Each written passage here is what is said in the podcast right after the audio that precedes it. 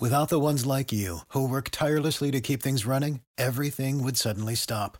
Hospitals, factories, schools, and power plants, they all depend on you.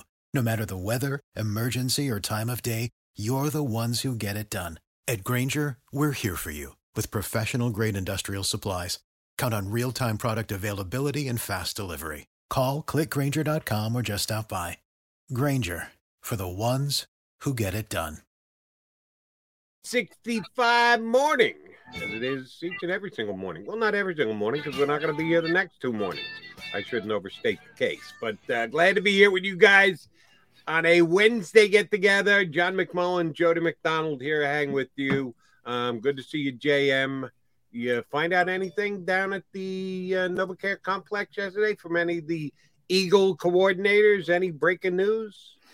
Uh, no breaking news, but I asked JG your question. I texted you. He was not happy with me.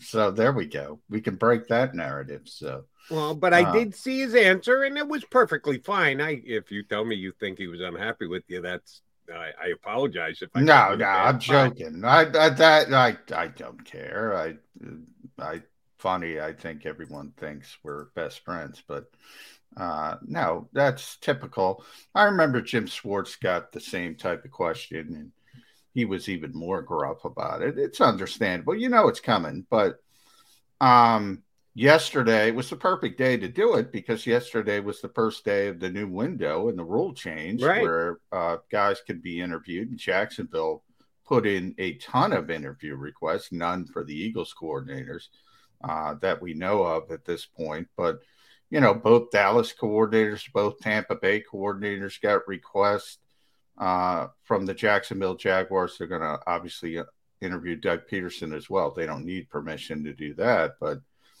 um, yeah, that was the day to ask. It was the perfect day to ask, and it was interesting. I think for once, I think Shane Steichen gave the better answer, uh, and he was more of sure, uh, you know, great if it happens, but you know, which is obvious for everybody. I mean, everybody's got this is just the way this business works and that you got to do two two things at once. If you if you get an opportunity to interview you got to interview um, if your team allows it. And uh, that's the new rule tweak. They do have to you know they do have to grant permission but it's kind of weird to me and i've been trying to track that down because typically you can't prevent you can prevent assistant coaches from going to lateral positions, which right. basically means uh, if they're under contract, got to put that on there as well.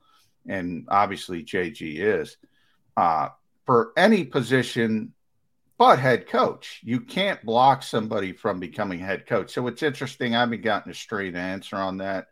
Why do you need permission for a head coaching interview? I'm not sure that's correct. Uh, but I'm not 100% on that part of it. Well, I think it's kind of a formality more than anything else. You can't just talk behind another team's back. You have to inform them that, that you're going to talk to their assistant, uh, whatever uh, offense, defense coordinator position for your head coaching position.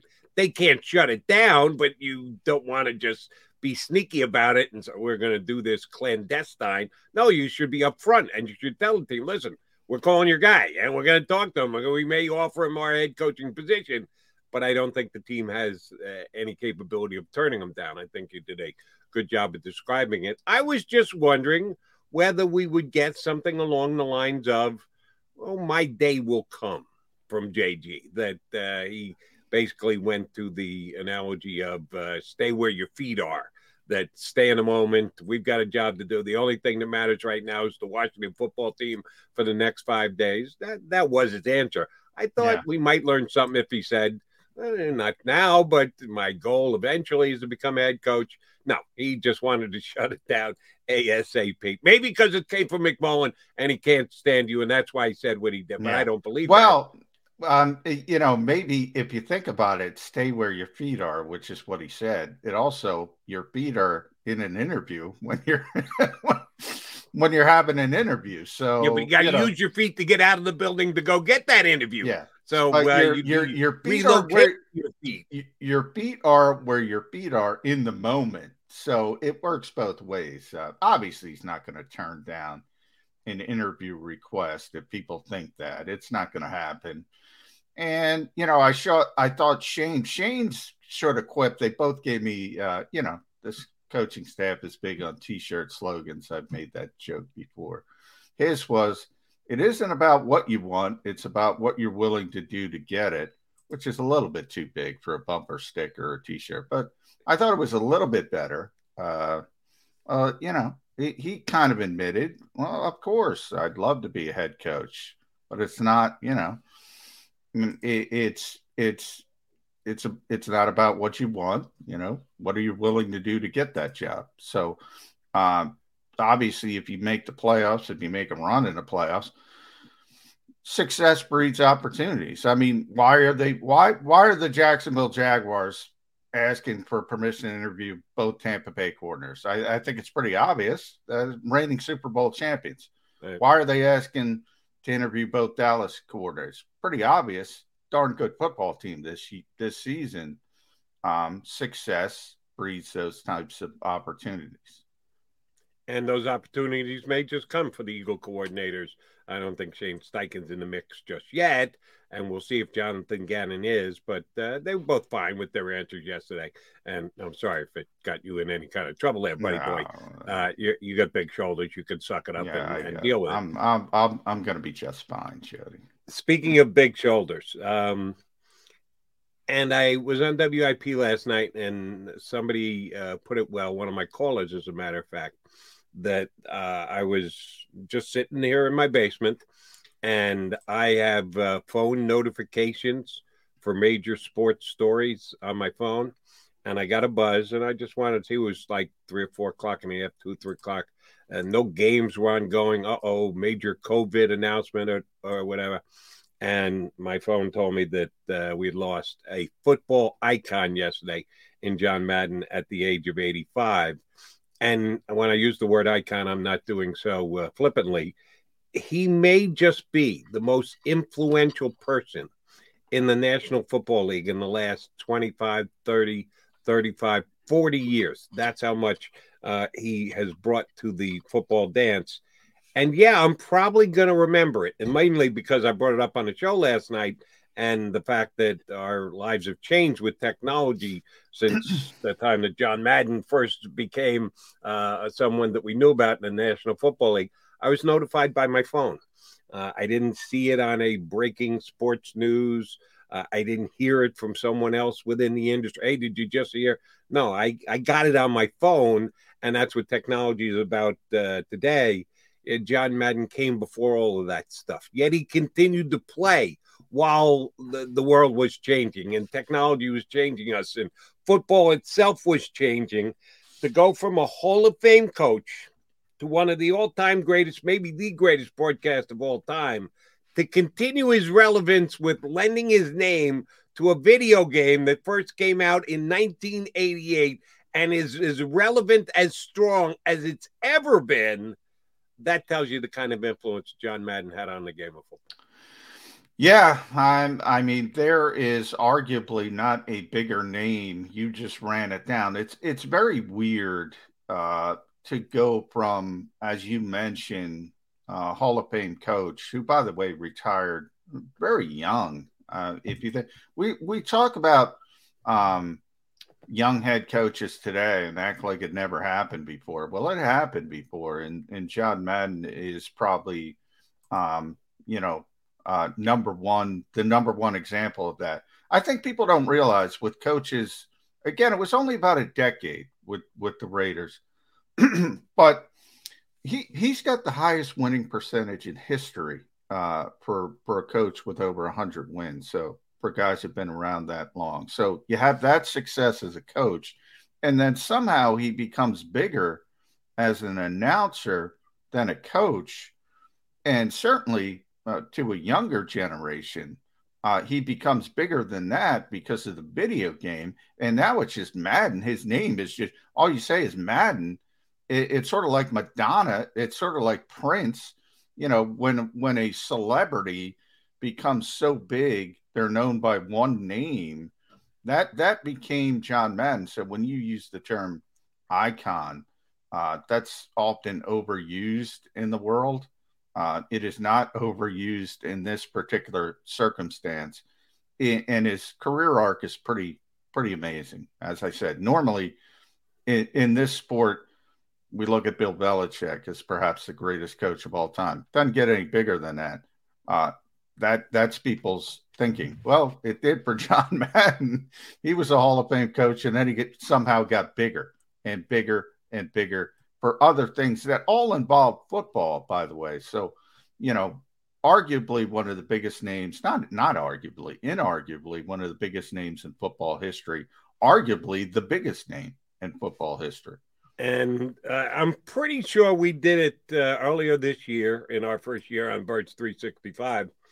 The day that the Madden grades came out, or maybe it was the day after. A day yeah, which that, I, I, I I don't like, but in this day, I know what you're saying. But go ahead.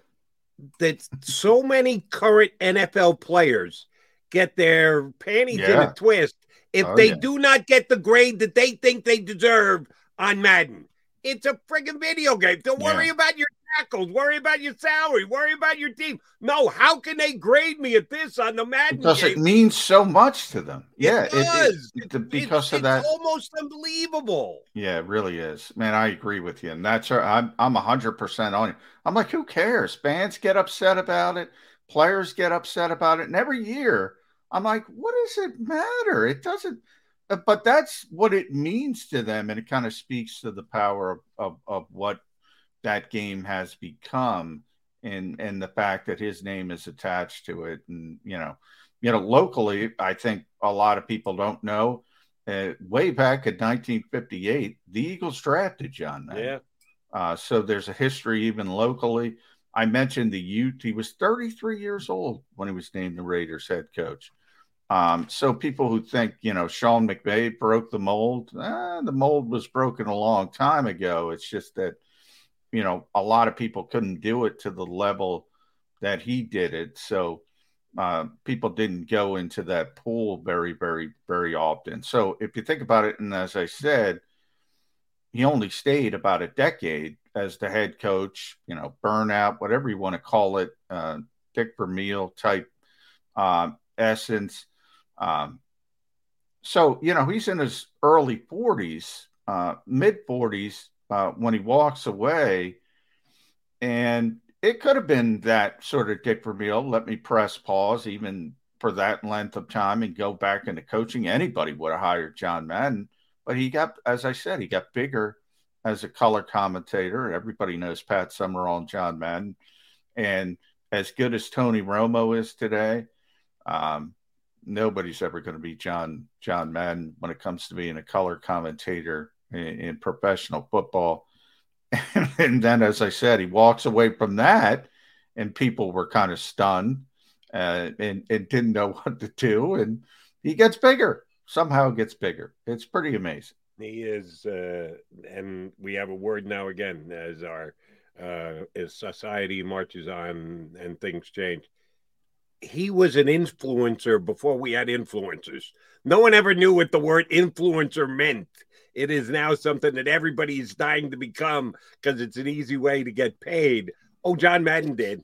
He was one of the biggest influencers of all time uh, when he was an announcer, and even after his announcing days said come and gone. And you're right about him being an Eagle. He was the 244th pick of the draft. Eagles took him in the 21st round. 21 we only got seven rounds. They used to do 21 rounds. or not when he less teams. But yeah, they kept drafting and drafting and drafting. Madden came into camp, got hurt, and his NFL career never quite took off as a player. As a coach, it did. As a broadcaster, it did. Yeah. As an influencer, it did.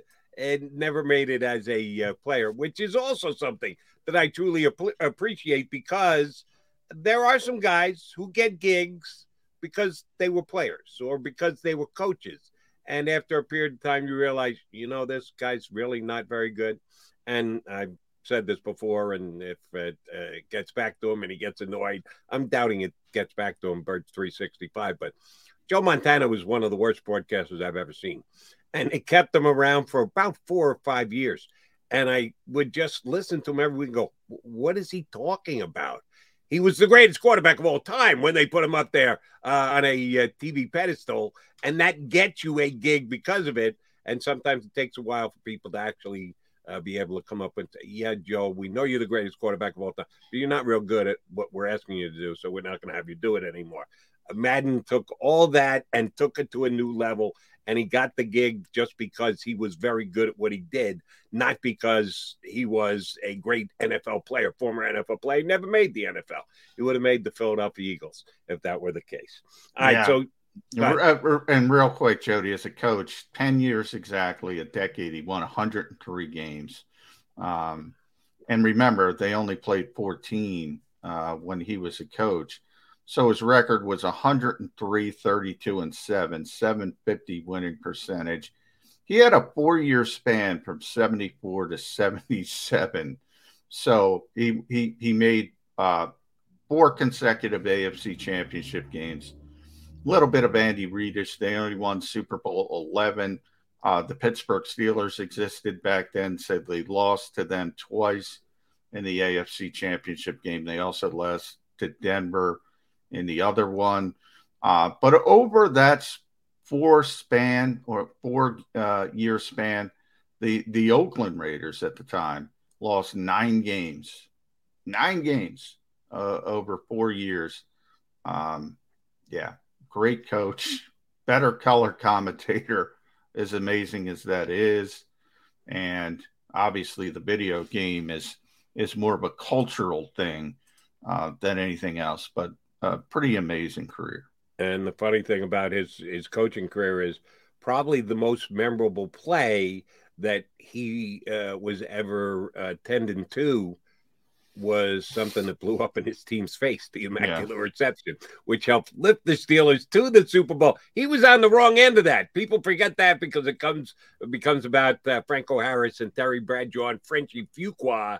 Uh, but yeah, John Madden was the guy who had to jog off the field after that. I can't believe we lost that game yeah. that way. And it, we always talk about everybody forgets. You're right, Jody. Look how quick, quick, you know, people say, "Oh, he didn't win the big one. He only won the big one once." Look at look at how how small the margin of error is from success, and obviously the Steelers and their legendary run, and and what it could have been if you got a second one for the for the Oakland Raiders.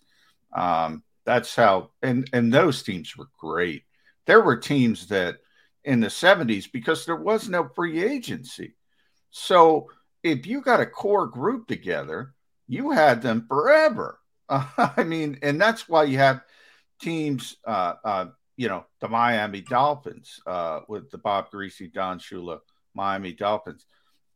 They used to have that rivalry. Pittsburgh used to have a little bit of a rivalry with uh, Houston, which people forget because Houston was sort of that second level. Then you look at the NFC, and it was the Cowboys mainly, but also the Vikings and the Rams. The Vikings with Bud Grant, the Rams with Chuck Knox. Those teams were just unbelievable. Hall of Famers all over the place. And oh, by the way, uh, the, the Raiders were they. That's when I think they became a national team because not only were they great, not only did they have a colorful coach like John Madden, they had colorful players. They took guys off the scrap heap and made them Raiders. Guy Otis Sistrunk, who had not been a major college star, it was a way that they built that team for a long period of time that I think uh, lent itself to Raider Nation. All right, uh, we will get back into the Philadelphia Eagles because yeah, the countdown is on to the showdown with the Washington football team on Sunday. Eagles can actually get a playoff spot if they win and get a little help from their friends. But first thing first, they got to win. They got to beat the Washington football team. How easy or tough a task will that be? We'll get a Washington perspective next. Chris Russell from the Redskins Radio Network is going to hop aboard with us here on Birds 365. This is Joe Kraus of Krause's Coats inviting you to donate a slightly worn coat or jacket and help veterans stay warm this winter. Go to Krause's Coats on Facebook to help those who've served. Have a happy holiday.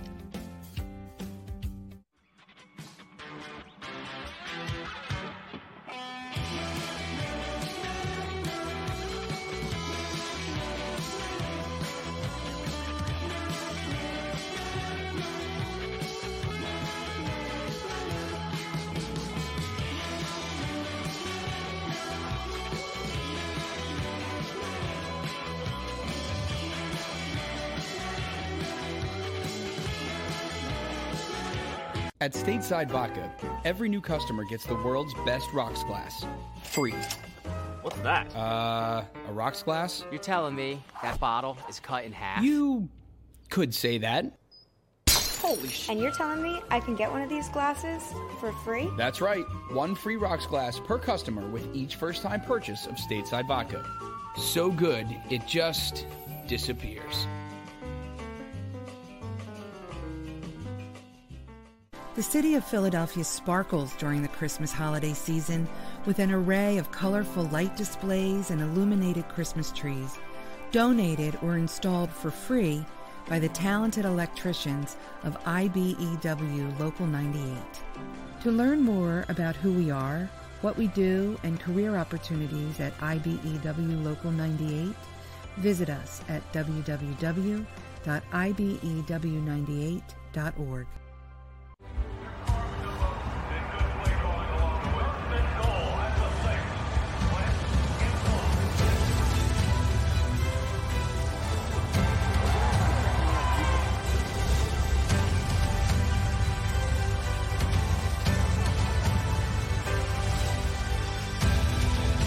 field of life, First Trust Bank is there for you.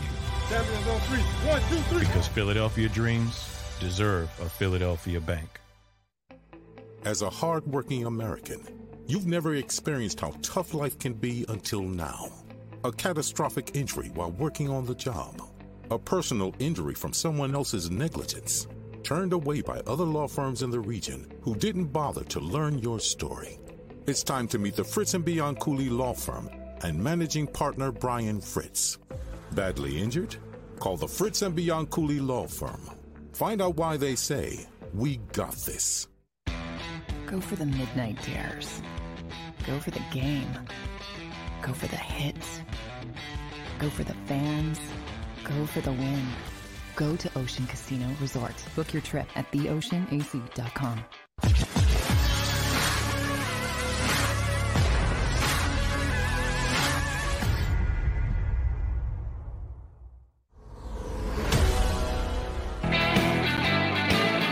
Maga Mac guys, here with you on Birds 365. It was just two weeks ago, not even two weeks ago, because the game got pushed back to a Tuesday. But prior to the meeting between the Washington football team and the Eagles, these two teams were dead even. Winner was going to put themselves in a very good playoff position. The other one was going to take a step back. Follow that up with a beatdown by the Eagles and a loss to the Cowboys by the Washington football team. And yeah, the powers have swung. Uh, the Redskins are clinging to a potential playoff spot, not happening. Uh, and the uh, Eagles are in a very good playoff spot. Here to tell us what happened over the last 12 or 13 days, which includes the Eagles win on a Tuesday night here in Philadelphia, is a guy who covers the skins day in and day out. He's the Redskin insider for 1067 The Fan down in D.C., Chris Russell. Good morning, Jody. Good morning, John. How are you guys? Happy New Year.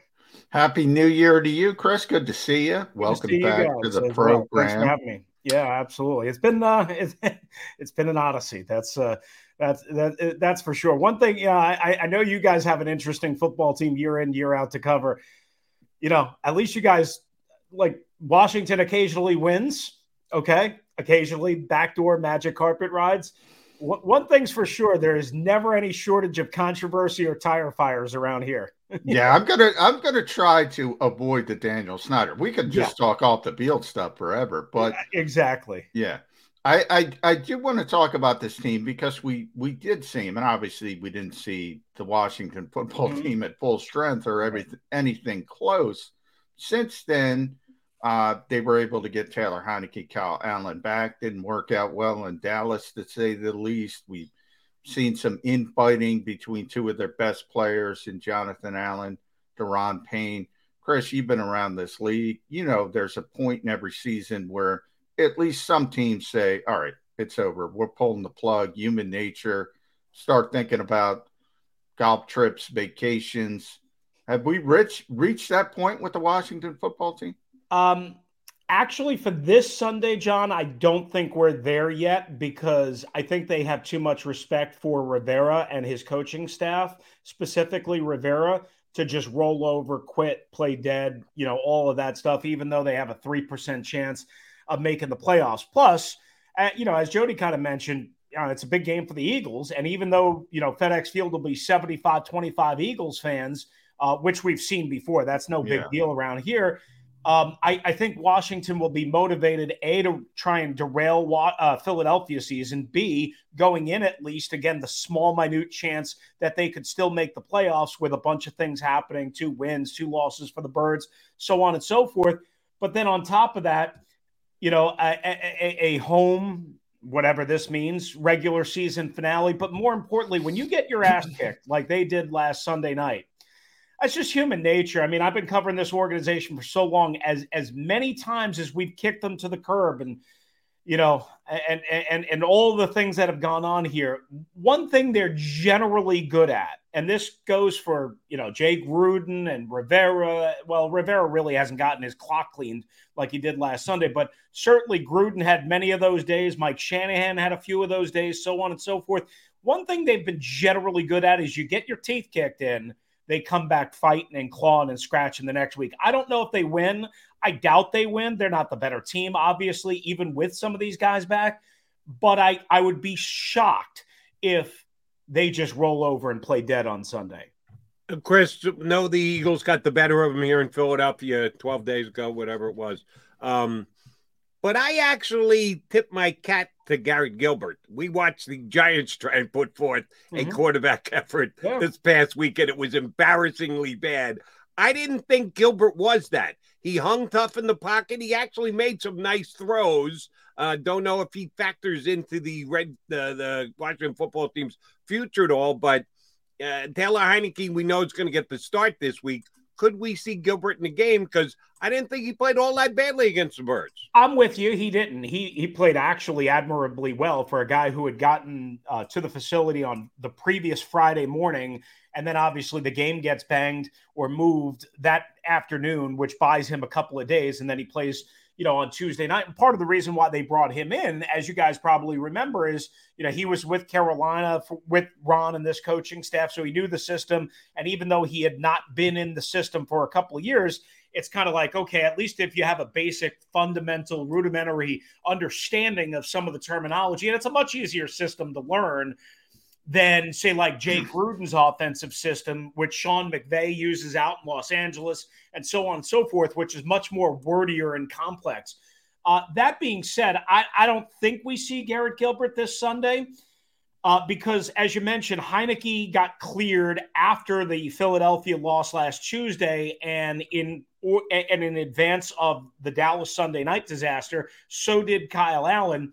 Uh, who will see start is still, I think, a matter of what you believe. Like Ron said on Monday and on Tuesday, uh, we- think we'll go with you know Heinicke uh, for now, maybe, possibly, but you'll see Kyle Allen. So I would expect to see both if I'm the Eagles. Quite honestly, I think Taylor Heinicke will start. Here's a a, a little nugget for you uh, that I was thinking about yesterday. You know, Heinicke's been with this team, meaning Washington, for about uh, just over a year now, but the way the schedule has worked out and because of COVID, he hasn't played the Eagles. Remember last year, week 17, I think, guys, the last time we talked, he in the division clincher, Alex Smith played that game. And, and Alex was Yeah. hobbling around on one leg. And then last Tuesday, obviously, he's out because of COVID, and that was the first regular season meeting. So, for whatever this means, the Birds haven't seen Taylor Heinicke on the field in front of them in real live living color. I don't know if that means anything, but they haven't seen him. Yeah, it was interesting because you brought up Ron and he mentioned you're probably going to see both quarterbacks, which is uh, interesting. Uh, obviously, Taylor didn't play well uh, in Dallas. Kyle Allen has the history dating back to Carolina uh, with Ron. Um, how much is it there a difference between these two two quarterbacks? Obviously, Taylor won the job, but uh, I think a lot of people when they saw Ryan Fitzpatrick go down, thought maybe maybe it would be Kyle Allen. So what did Taylor do to sort of differentiate himself? It's a great question, John, because I, I honestly I was at just about every practice, uh, you know, training camp practice and you know preseason game and all that stuff. Nobody saw anything great from Taylor Heinicke. As a matter of fact, the big controversy around here was, hey, like, you know, why is this guy so bad in practice? and they kept saying, "Well, he's he, he's bad because we're trying to rein him in. We're trying to keep him in the pocket instead of letting him do what he does." And that's we heard that with Jalen Hurts in practice. By yeah, yeah, but but but that's been this like constant Yeah. tug and pull all year. Is okay, we know he's better off script. We know he's better kind of moving around and pulling a magic. You know, I compare him in some ways to Doug Flutie. If you guys remember how Yeah. Doug Flutie used to be, like, but but Parcells and Belichick were the only ones to really be able to keep Flutie in the pocket. Once you kept him in the pocket, he was really he would really struggle. I'm not saying Heinicke is exactly that way. Heinicke, I think, is better in the pocket. But the point being is he's not a great just like, hey, put you on your landmark, five step drop, seven step drop. You guys saw the the interception on the first play of the game the other night, Sunday night, uh, that Trevon Diggs had. Uh, and Terry McLaurin's targeted. Uh, Terry McLaurin was open. Like he had, he has Terry McLaurin. Can't get it to him. Can't get it to him from the pocket. Now he's getting hit. I, I understand that. But the point being is Taylor Heinicke is this weird mishmash. I call him a high wire act, right? Like sometimes he's really good on the move, and sometimes he's really good scrambling around and making plays and extending plays, sort of the things that Jalen Hurts can do. But Jalen Hurts is much better, at least in my opinion, even though he's still inconsistent himself. But sometimes Taylor struggles in that in that area too. And again, sometimes in the pocket, guys, he's really good. And a lot of times he struggles. He's just all over the place. Again, it, you just never know what you're going to get snap to snap in terms of accuracy, decision making, timing, rhythm, ball accuracy, all of that stuff. And it's all just this mishmash. And and that's the thing. Like people say, he doesn't have a great arm, and he doesn't. He has an adequate arm. He's fine. But when you don't have a great arm and you don't have great timing and you don't have great anticipation, it makes it really, really hard to pass the ball consistently, accurately, even over the middle, never mind on the outside of the numbers and on that, uh, you know, and on the sidelines, which they sometimes try and do. Chris, less than two weeks ago, they pushed back the scheduled Washington Philadelphia game because the Red, the uh, Red Washington football team had over 20 guys in COVID protocols.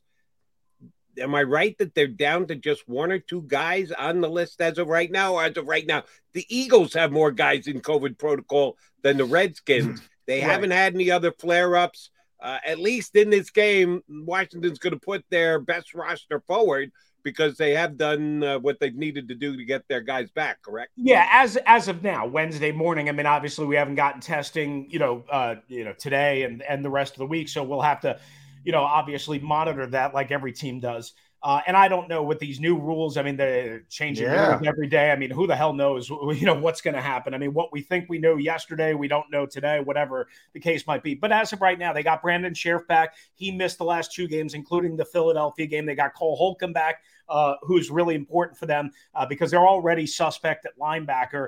Uh, they need him, even though he's not great. he's just, you know, he he's more he's more adequate than the rest of the guys. I, I don't know what the right way to say that is. So yeah, they've got most of their guys back. Now listen, they still have a ton of injuries. Landon Collins, who obviously was a big impact early in that game last Tuesday night in Philly, Yeah. got hurt in that game. He's been put on IR. He's done for the season. Uh, they've got William Jackson III, who again was hurt in that game last Tuesday night in Philadelphia. Uh, he missed last Sunday. He's not on IR right now. We'll see what happens uh, with that. But the bottom line is, is they have so many guys, as every team does, um, that they were counting on to play legitimately big, significant roles that have just not been able to contribute uh, this year because of injury. Starting with Ryan Fitzpatrick. I mean, we talked obviously about the quarterback situation and what you might see this this Sunday. You know, Ryan Fitzpatrick going out, your starting quarterback who's never been injured in his NFL career outside of a minor little bump and bruise in uh, 12 years or whatever it is. He goes out Yeah. 11 minutes into the season and, and he's done. And I mean, you've spent, you know, $10 million on him, gone, never to return. Curtis Samuel, you spent a bunch of money on him, never been hurt before. Ron knows him. He's hurt all offseason. Oh, he'll be fine. He'll be fine. He'll be fine. Gets hurt, you know, Yeah, still a not couple back. days before the season, and you've seen him for a game and a half. You know, so I mean, listen, I know everybody's got injuries, not using it as an excuse. it is a reason why they are on life support at six and nine. Yeah, not an excuse and explanation. I, I that's what I always use, Chris. But um, what you bring up, they changed the COVID protocols again yesterday to make it easier, and right. it, it seems pretty evident to me that they're gearing up for the playoffs and they want everybody on yeah. the field for the playoffs as much as possible. Now, for teams like the Washington football team and New Orleans specifically, who were fighting for that last playoff spot, eh, that kind of doesn't matter. Uh, you know, they had 20 people on the list go out and play. Um, Goodfellas reference, if you guys know that film, it's blank you, go play. Um, other best teams, movie, best movie of all time. Yes, How can I not know that reference? Of course.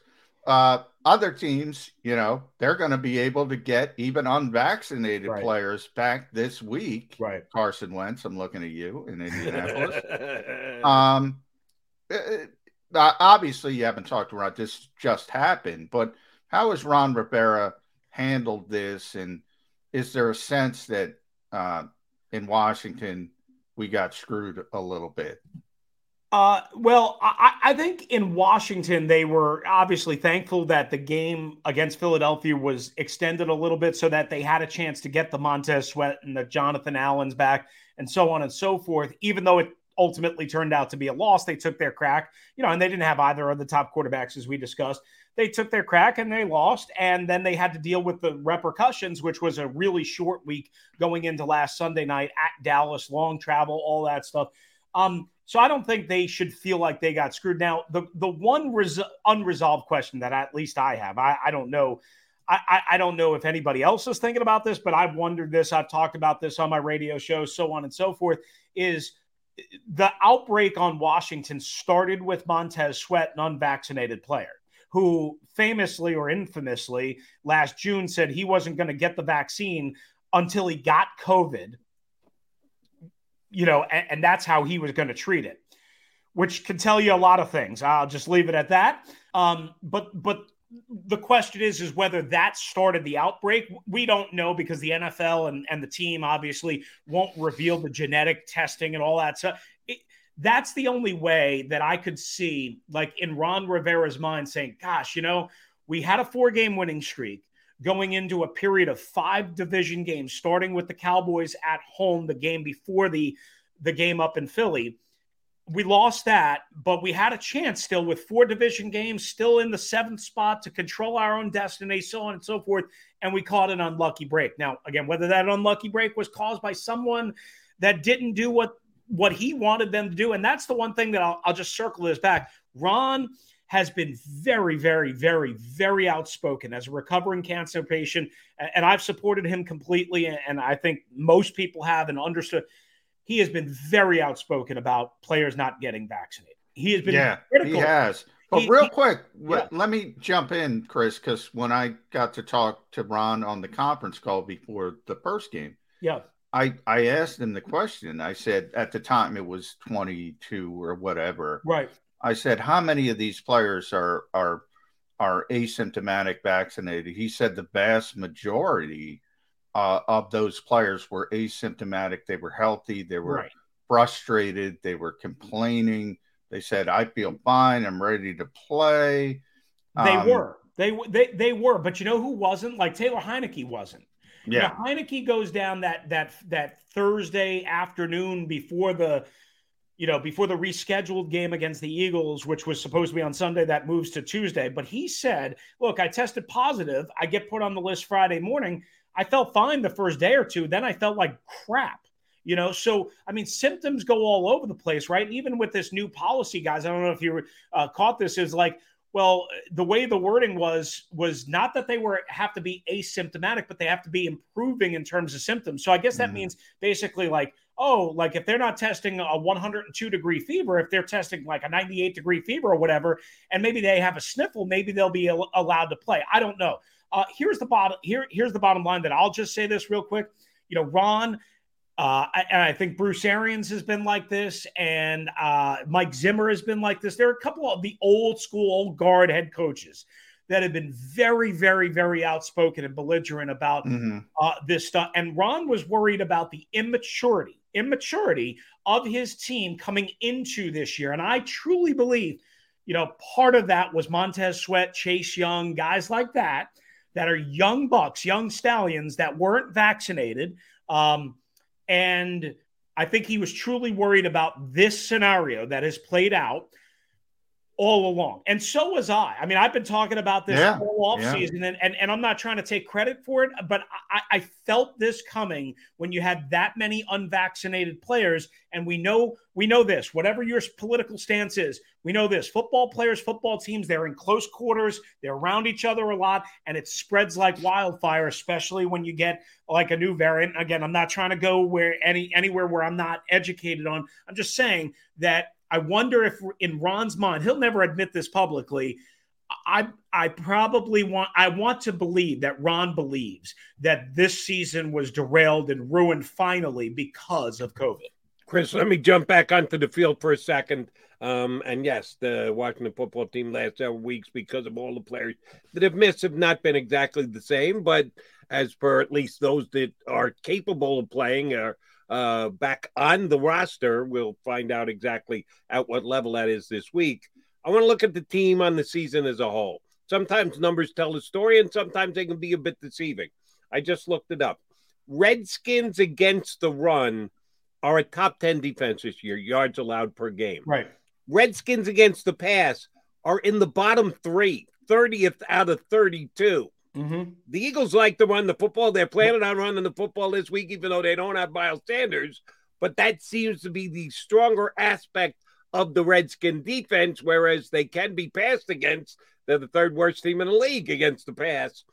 Are the numbers indicative of the way the defense has played all year? For the most part, yes, Jody, because there, especially in the first six games of the year, there was constant communication breakdowns. A lot of new secondary members. I mentioned William Jackson III.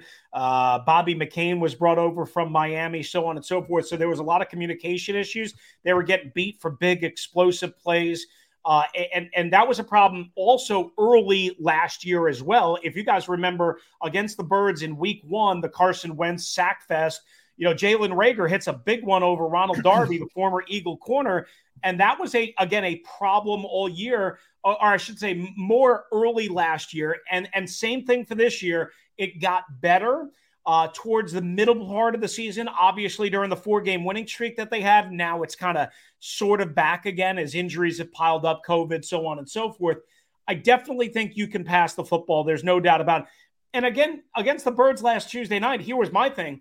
Like, it's one thing to give up 200 rushing yards or 175 rushing yards to Philadelphia. That's going to happen. It's happening to everybody, right? What you can't do is allow almost 300 passing yards for Jalen Hurts. Even if it wasn't bombs away, it was 20, 25, 30 yards to Dallas Goedert to you know, uh, the, the, the screen uh, the, to set up the Greg Ward touchdown on third and six, so on. It's, I mean, that's what you can't do. So if Philadelphia can do both, which they did last Tuesday night, Philadelphia is going to rock and roll and win this game. Um, that being said, if there is a strength right now to this Washington defense, it has been their run defense most of the year outside of that Philadelphia game. It was a weakness last year. I think they overcorrected it this year. And for the most part, they've stabilized it. But can they can they be creased even without Miles Sanders? Sure. If they miss tackles, if they're running all over the place, if they're flopping around like fish, absolutely, you can crease them. So, how, Chris, how how is Ron and and Jonathan Allen and Daron Payne? How have they handled uh, what went on against Dallas in such a a, a public setting? Yeah, they dismissed it and, and, and brushed it under the rug, John. Oh, you know, Ron, as of Monday, when we last you know had a chance to talk to him, said he hadn't even seen the video of the fight yet. Now, I mean, look, late night game, uh, you know, long travel back, so on and so forth. Maybe he did, maybe he didn't. Ron doesn't. Ron doesn't like want to add fuel to the fire. yeah. Okay. He said he talked to those guys. uh, afterwards when he was informed. A lot of people around here were enraged that Ron didn't go. You know, my co-host on my radio show was enraged that Ron didn't go right over there and start yelling and pointing a finger and screaming at these guys. And I tried to explain. You guys know this. You know, on an NFL sideline in a game, the head coach. I mean, like he's, he's not worried about yeah. what, what's going yeah. on 20 feet behind him and, and yeah. you don't always hear that either especially in a in a stadium like AT&T Stadium where you got you know 85 90,000 people there so I truly and legitimately believe Ron didn't know until like halftime of that game what was going on. Now, the, the, the, hard part that everybody's trying to figure out is these two dudes, first round picks back to back years in 2017, 2018, both from Alabama, both teammates at Alabama, both teammates the last couple of years here in, in Washington, how that can happen. Well, it can happen when you're getting your ass kicked. That's number one, which yeah. they were. Number two, Jonathan Allen was really, really vocal after the Philadelphia game about their run defense and how sloppy they were and how bad they were. And I always have believed this John Daron Payne is talented, and Daron Payne might have more talent per square inch in his body than Jonathan Allen. Daron Payne is half the player that Jonathan Allen is in terms of the consistency, the motor, the hustle, the relentless effort, the dominance at times. And I think that pisses Jonathan Allen off. And I think Jonathan Allen was frustrated, angry, trying to motivate his tag team partner, if you will, in the middle. We should be better than this. This is beep, beep, beep, beep, beep. And and I think Daron Payne got up, heard it, and thought he was calling him out. Maybe he was specifically. They won't talk about that. And again, pointed the finger right. And uh, here's what I know: Did Jonathan Allen handle it right? No, of course not. You don't want to take a swing at at, at your teammate. But you know, like guys, if if we were in the same room together and I got up and I put a hand in your face, what would you do to me? You know, like I, well, I Jody, yeah, Jody's going to come I on think I'd slap your hand down. I don't know if I'd pull it from back well, here, get ready well, to cock you in the face. He did, he did swat his hand away. He did swat his hand away, but then he threw the punch, right? And yeah. and maybe thankfully for Daron Payne, or maybe thankfully for Jonathan Allen, he missed. You know, but he did yeah. swat his hand right. away first. And you know, here's what I'll say. Again, they're going to sweep it all under the rug. I've I felt this way for a while with all of these pieces on the defensive line and the underachievement of this year. And I felt this way going into this year. Jonathan Allen just redid, uh, signed a long term contract. He's staying. I felt for a while, including before this year, that Daron Payne would possibly be dangled in a trade for a franchise quarterback, along with maybe a first or a second, you know, uh, yeah. one or two first round picks or what have you. And I know you guys know nothing about first round picks. I mean, you only have 4,000 of them uh, coming up. Uh, but I think he'll be used, and I and I, I I certainly have not changed my perspective since Sunday night. I think he'll be dangled in a trade this offseason. Whether somebody bites or not, I don't know, but I think he'll be dangled because somebody will want that talent, even though the consistency, the motor is not always there. All right, Chris, last one from me.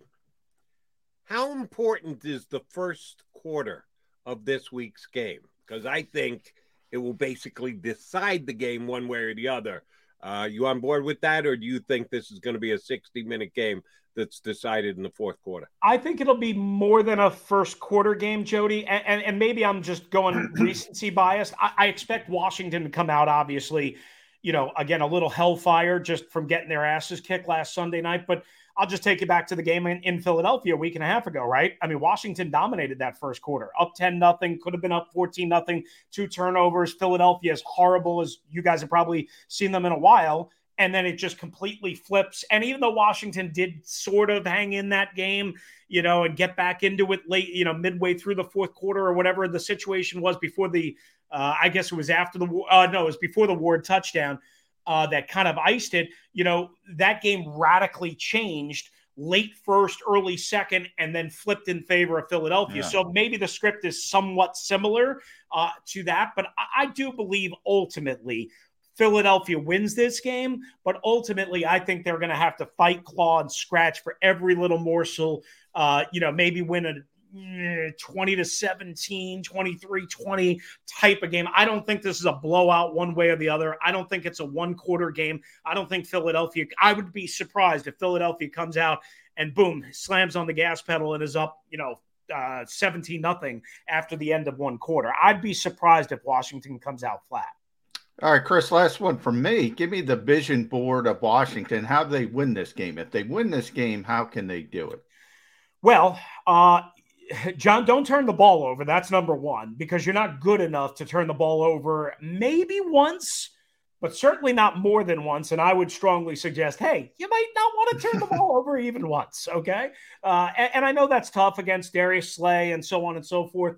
Uh, and, and, the pass rush that Philadelphia will be able to uh, ultimately get to Washington on and Heinicke or Kyle Allen, what have you. You can't turn the ball over. Antonio Gibson's turned the ball over way too much this year. Even though he's a really good running back, he's turned the ball over way too much. Um, so that's number one. Number two is they've got to get back to the identity that they used during the four game winning streak.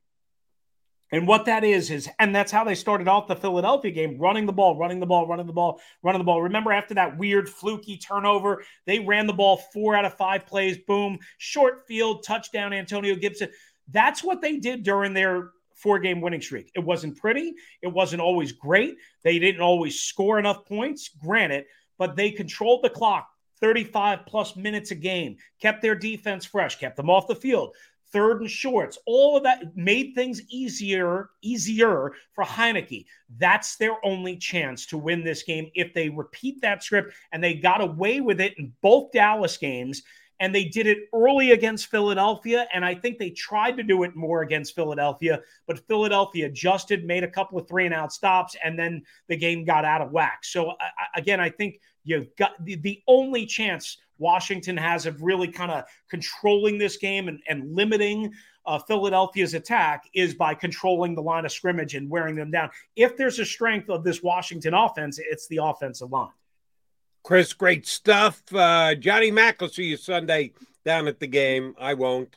And I would just make one suggestion if you don't want to uh, take any verbal abuse from the crowd that will be dominating the stadium, that would be the Eagles. Uh, don't wear any burgundy. Uh, that that that might get you a couple of catcalls. I try. I, I, try. I try not to. You know, I mean, when you look like me, you try and like hide as much yeah. as possible. and, and, and, Johnny, I, I know this. Like I like I haven't been to Lincoln Financial Field in a while. I didn't get to go last Tuesday because of the game changed or whatever. But the press box spread, from what I remember in Lincoln Financial Field for Eagle games, is awesome, awesome, awesome, awesome times 10. Well, it's better than Washington. Yeah. It's no well, Dallas. Say, it's no Dallas, it, Chris. I don't know if it's changed over the years, but it used to be my favorite place to go because I'm a fat guy and I like to eat. Okay. I'm, I'm with you. Coming to Washington, it's gotten a better. It's gotten better, but I, I would probably bring a Wawa sub or yeah. something like that. I, I know. I got to be ready for Washington, but Dallas, I mean, yeah, that's like, uh, you know, you say what you want about Jerry Jones, but that guy's uh, top shelf.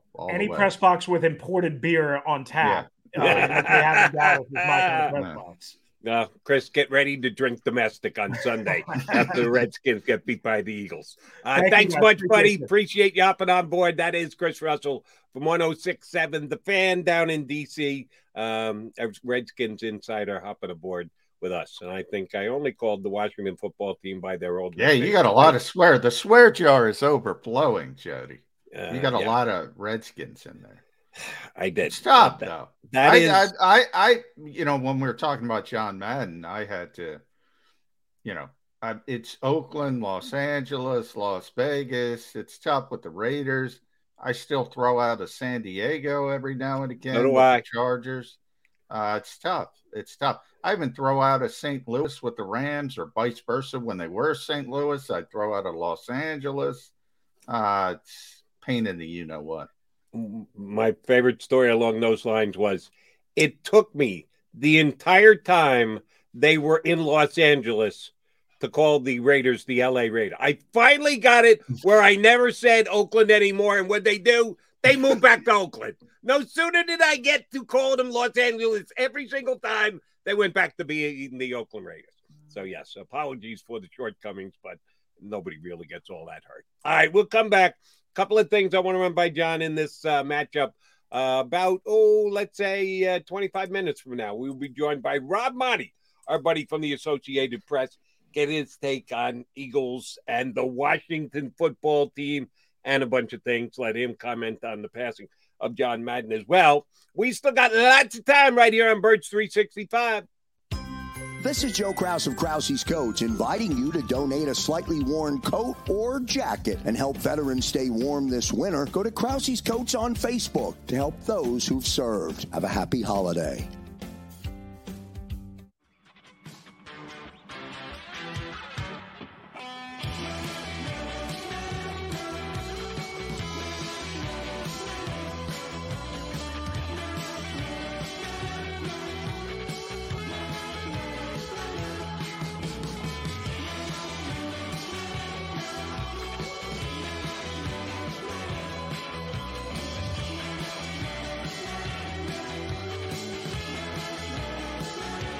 At Stateside Vodka, every new customer gets the world's best rocks glass, free.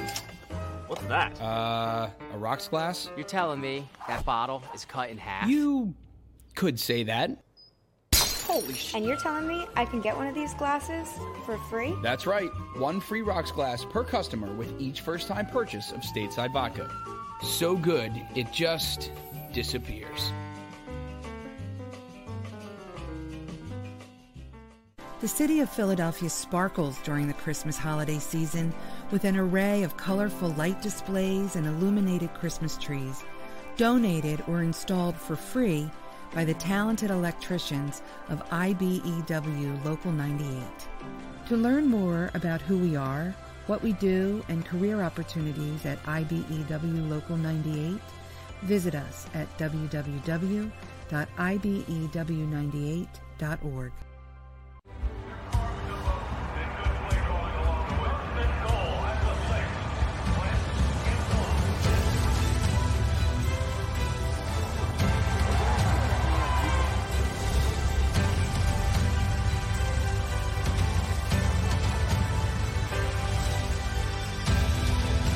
field of life, First Trust Bank is there for you. One, two, three. because Philadelphia dreams deserve a Philadelphia bank. As a hardworking American, you've never experienced how tough life can be until now. A catastrophic injury while working on the job. A personal injury from someone else's negligence. Turned away by other law firms in the region who didn't bother to learn your story. It's time to meet the Fritz and Bianculli Law Firm and managing partner Brian Fritz. Badly injured? Call the Fritz and Bianculli Law Firm. Find out why they say, We got this. Go for the midnight dares. Go for the game. Go for the hits. Go for the fans. Go for the win. Go to Ocean Casino Resort. Book your trip at theoceanac.com.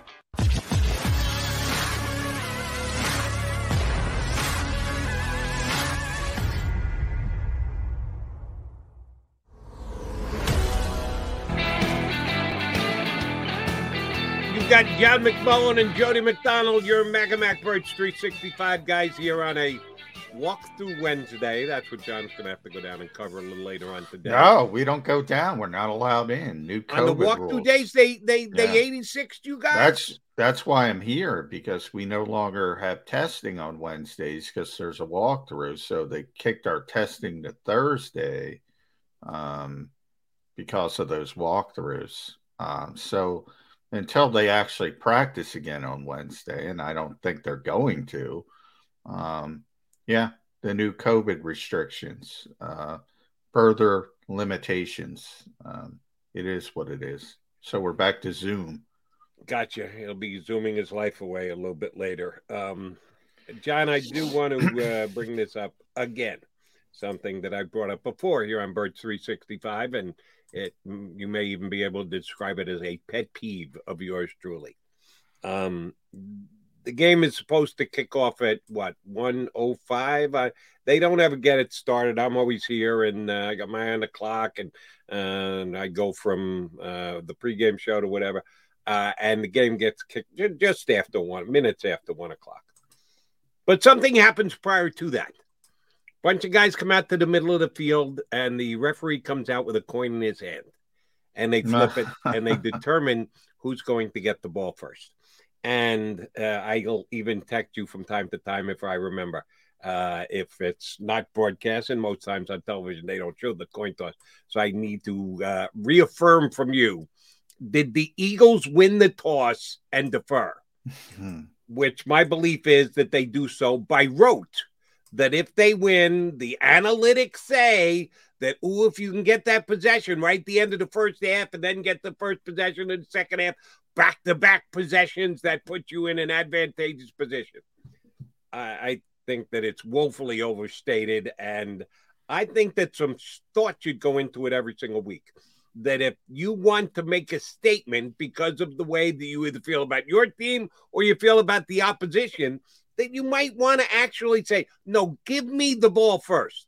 I want to establish my offense. I want to stick it in their eye by going right down the field and getting a touchdown. And in this game, because I think Washington is teetering, they they're not mathematically eliminated from playoff contention yet. I think they'd have to have 12 games go exactly the way they need them to go over the last two weeks of the season for them to sneak in and grab the final wild card spot. Highly unlikely. I think if you come out and you punch them in the mouth, I think they'll go down like a sack of potatoes. I think they're waiting to fall apart. Our buddy Chris Russell just said, no, no, no. They're, they're, after they got punched in the teeth, they're getting back up with a vengeance this week. Maybe. I doubt it. I want to see the Eagles take them out and take them out fast, which means I may actually think about taking the football on Sunday. What are the percentage chances?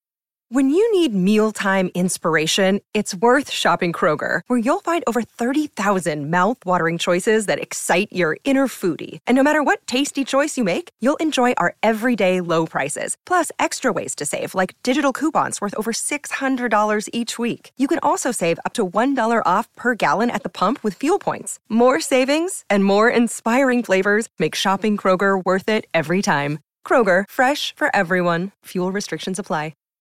Save big on brunch for mom, all in the Kroger app. Get 16 ounce packs of flavorful Angus 90% lean ground sirloin for $4.99 each with a digital coupon. Then buy two get two free on 12 packs of delicious Coca Cola, Pepsi, or 7UP, all with your card. Shop these deals at your local Kroger, less than five miles away. Or tap the screen now to download the Kroger app to save big today. Kroger, fresh for everyone. Prices and product availability subject to change. Restrictions apply. See site for details catches that the Eagles win the coin toss, which makes it 50 50 to begin with. And then once they win, they say, yeah, give us a football. Uh, zero. yeah, you and I are on the same page here, a little bit different. Um, uh, I would not take the football. I, I I take the football in very uh, strict circumstances early in the season. If you're playing Kansas City, if you're playing uh, Tampa Bay, if you're playing even the Los Angeles Chargers, I would entertain it because they're explosive teams and I want to shorten the game, especially the way I play. And the best way you can do that is to take the football, go on an eight minute drive to start the game. And when you're on an eight minute drive, uh, well, Patrick Mahomes isn't on the field. That that's my shift in philosophy. Um, I do agree and you know, as people tend to do, uh, copy Bill Belichick. It was his. I'm not going to say he came up with it. It's not brilliant, but he was the first one who verbalized what you want to do. You want to score at the end of the first half and get the football in the second half. And when you do that, if you're able to sandwich the half with scores, you win an astronomical amount of the time. Um, so I like that. I like getting the ball. I prefer to get the ball in the third quarter. So I get why coaches do it, but there's too much. I'm just doing that. And we asked Nick Sirianni that question. Ed Kratz and I, we asked him that question. And he said, no, I prefer the defer. So there is no open thought. Now, maybe it changes. Everything can change. Um, but he said what he said, and they've done it the entire year. When they win the toss, they defer. Um, I don't I don't agree with it. I think there's open. This is not because Washington is not explosive enough offensively, so I wouldn't take the ball because I have confidence in my defense, and we gave you all those numbers yesterday against bad teams with bad quarterbacks. Okay, you can criticize them all you want for the Brady's and the Mahomes and the Herberts. Well, they ain't playing Brady and Mahomes and Herbert. So I don't have a problem with it this week. I get what you're saying because I have that same philosophy. I think Washington is ready to give up. So I hear what you're saying, but they're so bad offensively, so limited offensively. I I want the ball in the third quarter. I want that potential to sandwich the half with scores. All right, uh, uh, you and I are going to disagree, and I know me and the head coach of the Eagles are going to disagree because he's going to defer if they win the coin toss. I'm almost rooting for Washington to win the coin toss so uh, they can make the decision rather than us having to debate about uh, the way the Eagles do it. But let me follow up on something I asked Chris Russell. Put it to you. I, I did. I looked the numbers up right before Chris came on the air with us. That the Redskin, uh, the Washington football team against the run is top 10 in the league. They're actually slightly ahead of the Eagles. I think they're eighth and the Eagles are ninth in yards per game given up on the run. Against the pass, they're 30th out of 32 teams in the National Football League. The numbers are not close. They give up like 100 yards on the ground, 103, 104, and against the pass, over 200 yards per every single game. That's indicative of you should be thinking about trying to throw the football against the Washington football team. Last week, when the Eagles tried to mix it up a little bit in the first half, I'll certainly acknowledge that they, they seemed like they wanted to establish the pass to then set up the run and be able to uh, just run it down the Giants' throats and easily control the game in the second half. Uh, they didn't get off to a good offensive start, and I took criticism, heard it on Twitter and, and on WIP uh, yesterday that what was Sirianni thinking? Why did he come out? Why didn't we just run it down their throats, run it down their throats, run it down their Why did we have to sweat till halftime before we took over the game? What are they going to do? Run pass ratio first half this week against Skins. The Skins defense dictates maybe more pass happy, but the Eagles' success dictates maybe more run happy. How do you think the breakout works first half in Washington on Sunday? Well, I think the Eagles have faced a number of uh, top tier run stopping teams during this sort of run. And the first time they met, uh, which wasn't, as you mentioned, that, uh, you know, on Tuesday night, um, the Washington came into that game ranked fifth. And one of the reasons they went down is because the Eagles ran it 41 times for 238 yards. Um, so they're going to try to run the football. Uh, now, the little curveball, now you don't have Miles Sanders. So while we talk about Miles and some of the limitations um, he has as a player, we talked a little bit about the pass receiving. You know, that was his career high game, 130 something yards, I believe. Um, you know, that's a big loss. And we're we're going to talk to Nick Sirianni. Um, I think it right around noon today, uh, and we'll get a further update on Jordan Howard. I imagine who has a stinger. All of a sudden, if you don't have Jordan Howard and Miles Sanders, look, Boston Scott is capable um, Kenny Gainwell is capable. You just brought back Kerryon Johnson yesterday to the practice squad. Eh, you're taking a hit, so maybe you have to throw it a little bit more. But look, they're a run first team now, and they've realized the strength of their team is the offensive line. And when he's healthy, Jalen's a big part of that. Jalen Hurts is a big part of it as well. And we'll see how they feel about his ankle last week they didn't feel great about his ankles, so they weren't allowing him to be part of that running game. That would be very helpful if he's back to being a big part of the running game. But they're going to try to run the football. Uh, that's that's their identity, so to speak. Now. All right, then uh, I'm guaranteeing that whether they get the ball first because Washington wins the coin toss and defers, or if the head coach of the Eagles shocks us and decides to take the football to start the game, I'm with you. I think they're going to be very run uh, reliant. That we're not going to see the same game plan that we saw last week against the Giants. All right, uh, another pet peeve of mine. I got all sorts of pet peeves today. Uh, the deferring to start the game, and our good friends at Pro Football Focus. And we haven't had our guy on in like uh, I don't think once all season. We had him on preseason. We haven't had our uh, Pro Football Focus guy on as a guest. Maybe we need to get him on again. Maybe we shouldn't because I'll just question him up and down. Um, the, the, I forget which website it does, but they recap the uh, grades that the Eagles get individually and rank them. Um, it might be inside the Eagles. I'm not Eagles. I'm not sure. Um, they, they they put up the grades for the uh, players on the defensive side of the ball this past week, and I was shocked by uh, the rankings. Where the hell did I add it? I had it here on my sheet. Um, the top ranked player was Josh Sweat. Did I thought Josh Sweat played great last week, um, and he was their number one ranked player. But other guys, uh, the eighth best player on defense was uh, Jared Mayden.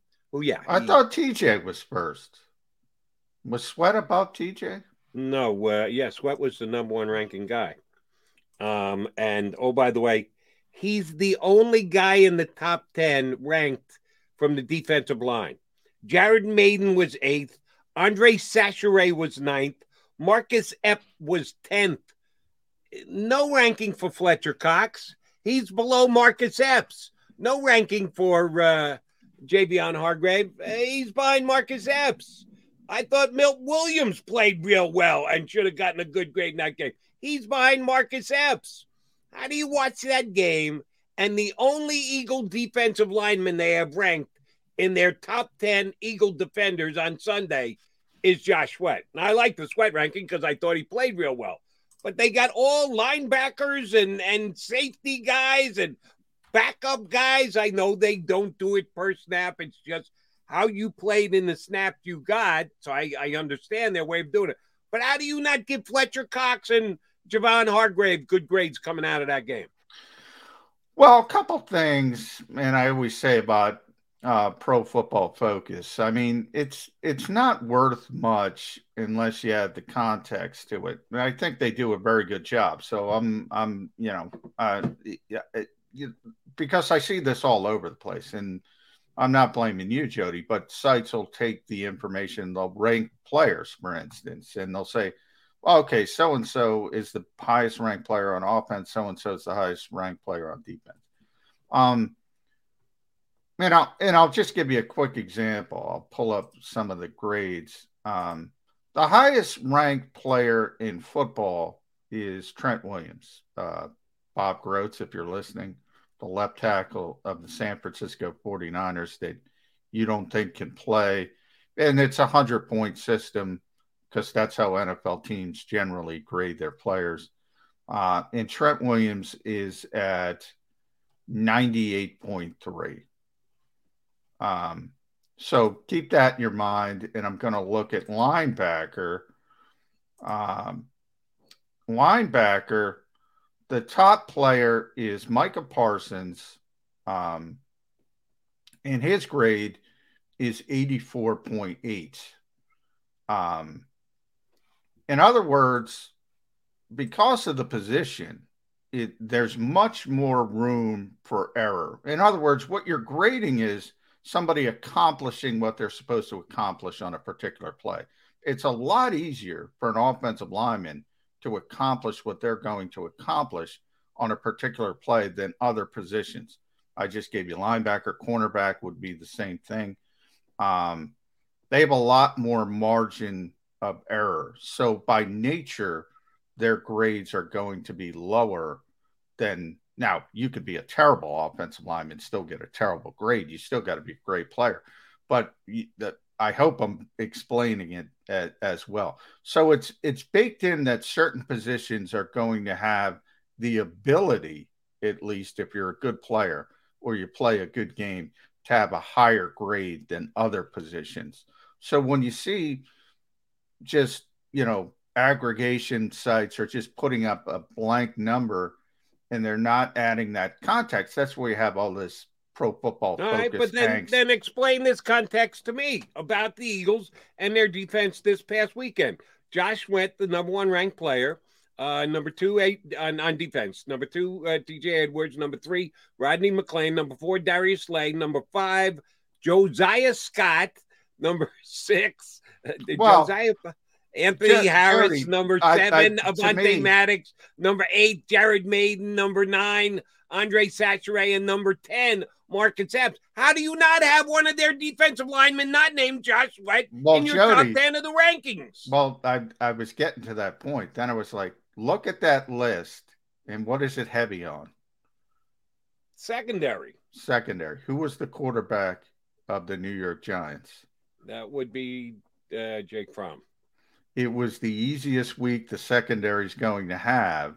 And again, that's the kind that's Yeah, but you know, part of the reason why Jake Fromm stunk was the fact that the Eagles got pressure up the middle on almost every single play. Somebody was in his face. certainly well, you know, certainly everybody should have had a good grade, basically. I agree with you. But on this particular week, it was going to be easier for the secondary um, for obvious reasons. There's And- your context. There's your why would guys in the secondary get great grades? They couldn't even get the ball out of his hands because well, of the defensive and, line and, and, pressure. and you know you're getting accomplished what you're getting accomplished, but that's why you know that's why a lot of these things are are you know the coaches know that. Jonathan Gannon got asked that yesterday by somebody. I think it was Marcus Hayes, our buddy Marcus Hayes. Um, you know, how do how do you how do you evaluate?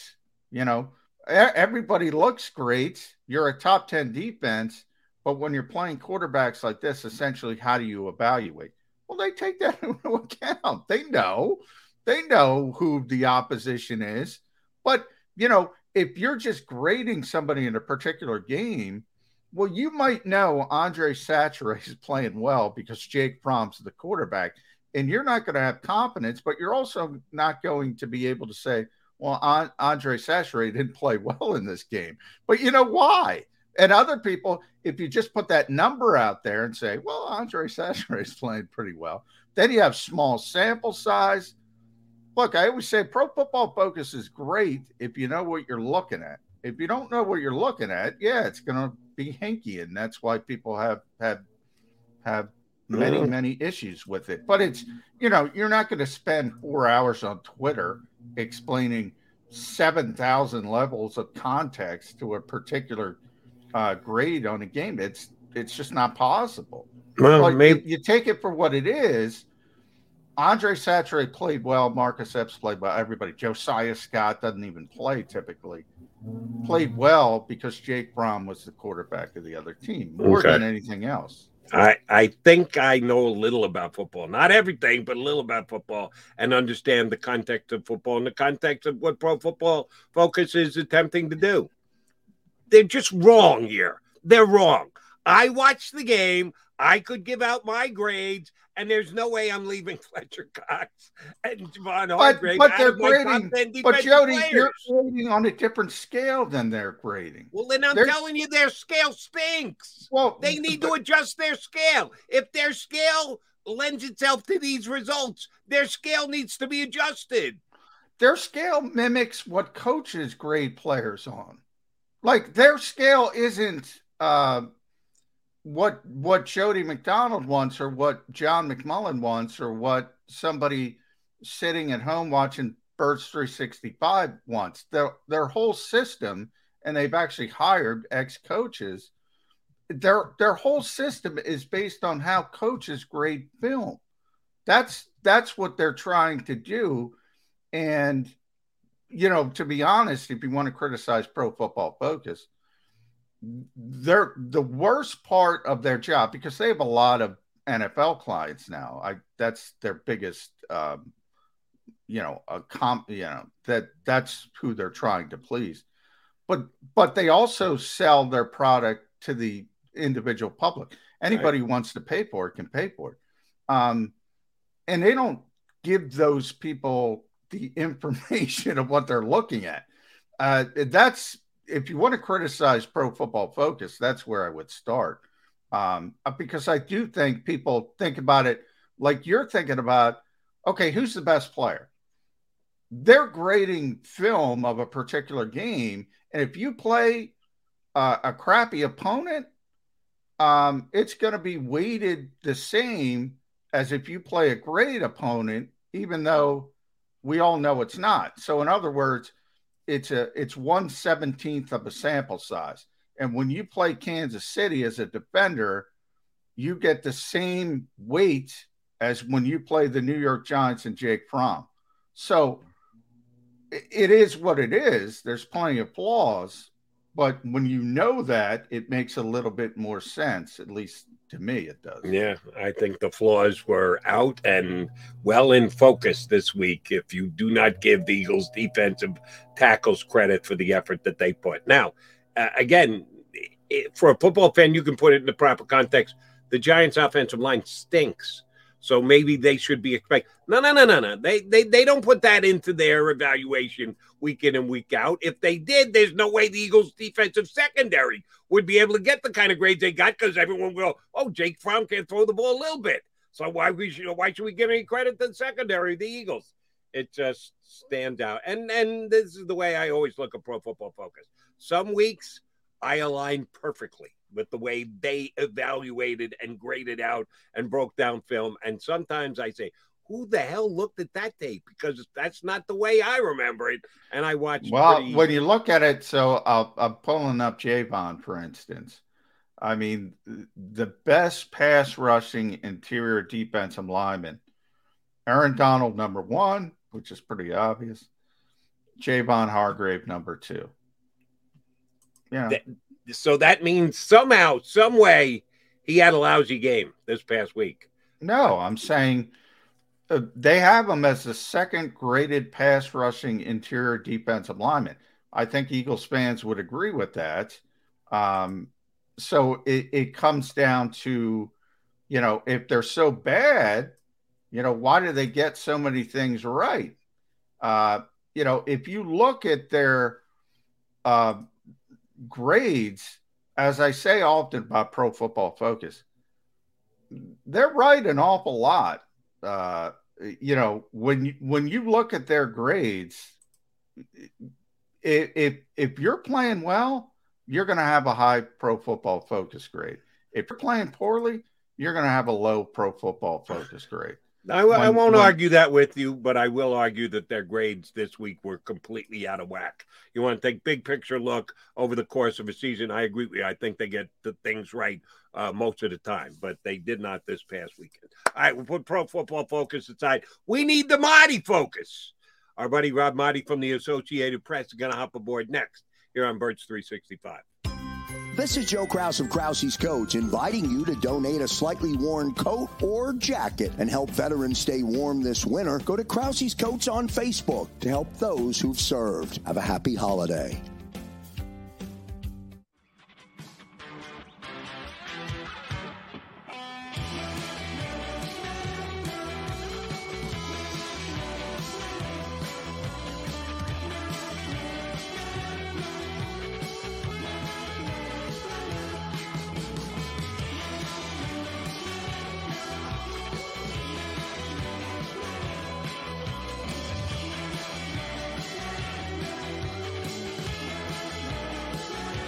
At Stateside Vodka, every new customer gets the world's best rocks glass. Free. What's that? Uh, a rocks glass? You're telling me that bottle is cut in half? You could say that. Holy shit. And you're telling me I can get one of these glasses for free? That's right. One free rocks glass per customer with each first time purchase of Stateside Vodka. So good, it just disappears.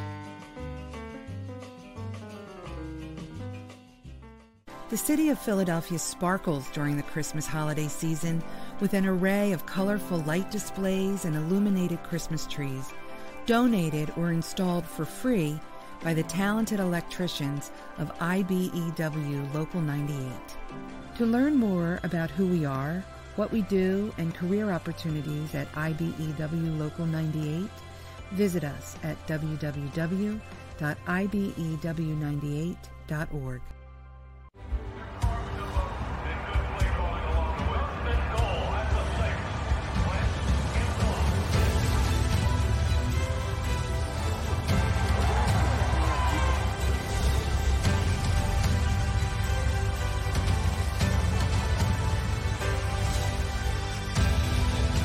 field of life, First Trust Bank is there for you. One, two, three. Because Philadelphia dreams deserve a Philadelphia bank. As a hardworking American, you've never experienced how tough life can be until now. A catastrophic injury while working on the job. A personal injury from someone else's negligence. Turned away by other law firms in the region who didn't bother to learn your story. It's time to meet the Fritz and Bianculli Law Firm and managing partner Brian Fritz. Badly injured? Call the Fritz and Bianculli Law Firm. Find out why they say, We got this. Go for the midnight dares. Go for the game. Go for the hits. Go for the fans. Go for the win. Go to Ocean Casino Resort. Book your trip at theoceanac.com.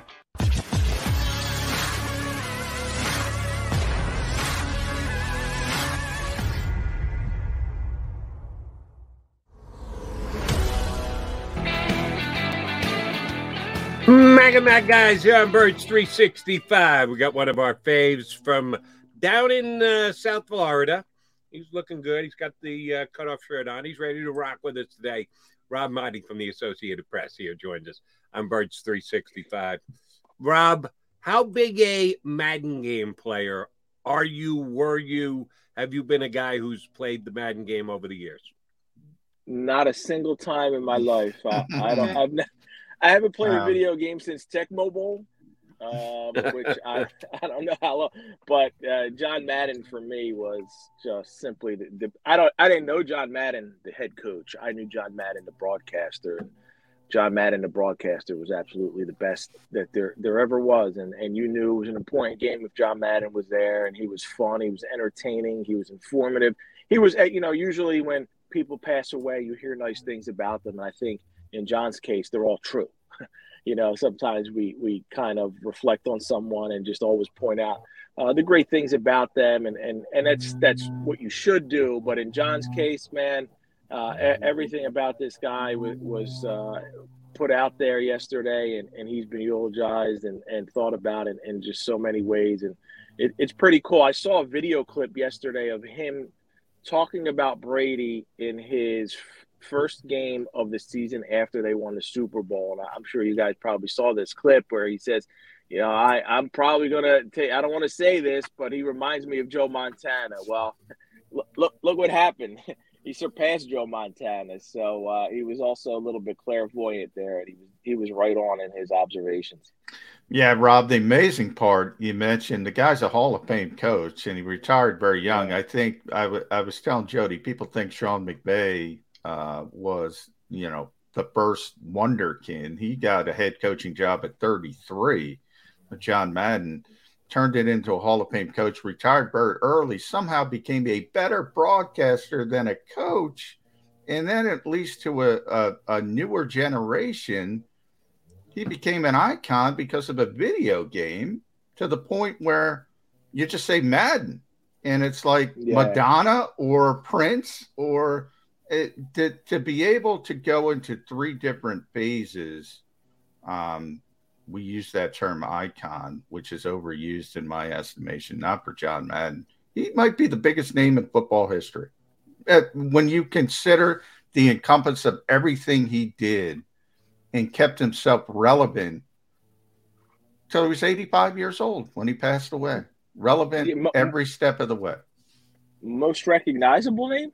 John. Yeah. Right? Yeah. If you say if you say, I thought it was pretty cool how I didn't realize this, and I read it yesterday. Was that when they were putting together the Madden game, he had he he did not want his name attached to it if it was a six on six or seven on seven game. He demanded that it's got to be an eleven on eleven Madden game, and, and that to me was in, it's just epitomized who, who John Madden was. Even if it was a video game, he wanted it to be as realistic as football as possible. And he made it that when he broadcast uh, week in and week out before he ever got to putting together video games. And uh, he was much watched TV every single week. When he became uh, the Sunday night, Monday night guy, you knew you were getting him anyway. But prior to that, you found out what game he was uh, doing, and you hoped it was your local game uh, during that week. All right, speaking of local, let's get into the birds. They gonna make the playoffs on Sunday, or are we gonna have to wait another week? There's a couple things that have to happen for the Eagles to make the playoffs, starting with a win over the Washington football team. You think uh, all the dominoes fall this week and Eagles are in the postseason before we ever get to the final week of the season, Robbie? Guys, I think when we look at all those equations, Minnesota losing to Green Bay is very likely. They should lose to, to Green Bay. San Francisco beating Houston should happen. But the toughest part of the equation for me is going to be the Eagles going to Washington and beating a team that I think Ron Rivera is going to have the Washington football team playing with pride, playing with with with heart, playing to uh, avenge some of their recent losses, and and I think it's going to be a tough road for the Eagles to get their end of what needs to happen to get that uh, playoff spot secured. I think all the other pieces will fall into place, but I think it's going to be a struggle for the Eagles uh, on on Sunday against Washington. And if they if they can pull it off, then uh, all those other dominoes should fall into place, which will make things so much less interesting in Week 18 if you're facing yeah. the Cowboys and it doesn't. You're already locked into the seventh seed. Now there's a there's a way where the Eagles could be playing for the sixth seed, and I got to look at well, San Fran would have to lose one of the next two, and the Eagles would have to win out, and then they could get the the sixth seed. But it really doesn't matter if you're the sixth seed, you're the seventh seed, especially the way the top is so jumbled. I don't know who you want to face, whether it's uh, Dallas, whether it's uh, the Rams or Tampa Bay. Tampa Bay is so banged up so beat up right now, and they just keep losing key player after key player. It looks like they're going through a little bit of a COVID thing right now. That might be the team you want to face because you already played them earlier in the season. So you put your work in. Dallas, of course, you should know very well. And then the Rams, I, I, I would always enjoy seeing Sean McVay suffer a first round exit because I, I, still think he, he's one of the most overrated coaches we've seen. Yeah. Um, if you're and speaking of, I don't think he is overrated, and I think we have a large enough sample size, Rob, to look at this rookie head coaching class, and I think the Eagles have the best of the rookie head coaches. But if you're if you're Nick Sirianni, um, it's not his fault uh, by any stretch of the imagination. But how do you evaluate your team when the opposing quarterback is Garrett Gilbert on a weak uh, preparation, Jake Fromm. I've never seen a less prepared quarterback in my life until maybe Ian Book on the next day. Um, and I still think Ian Book was better. I, I, how do you evaluate your team? Can you get caught up in, let's face it, a stroke of luck? Uh, do you have, how do you keep your team focused? How do you evaluate your team? Is this real? Is it fool's gold? Yeah, when you look at the quarterbacks they faced early in the season, Prescott, Mahomes, Brady, Derek Carr torched them, Justin Herbert, and you lost every one of those games. And then and then the quarterbacks that during this little bit of a run, Jared Goff and Garrett Gilbert and Trevor Siemian and Zach Wilson, who had a pretty good game from a fantasy standpoint. I remember that because I had to pick him up that week. I had a guy on buy. But anyway, uh, you look at Jake Fromm, you look at these guys, and you go, well, it, you want to win those games, you want to play well in those games, and you want to dominate. And for the most part, they have defensively. So it's better than the alternative. It's better than going out there and Jake Fromm and, and you have to win a 35 30 game because he lit you up. No, you, you held him uh, and knocked him out of the game and, and, and benched him and had uh, Mike Glennon come in. So uh, I heard Jonathan Gannon say yesterday how uh, as the season goes, it might have been your question, John. You framed it that way to, to Jonathan, how are you going to evaluate? And, and, and he said, as the season goes on, your guys are more familiar with the system. They're getting better. So I would have rather seen this team face the elite quarterbacks in the second half of the season.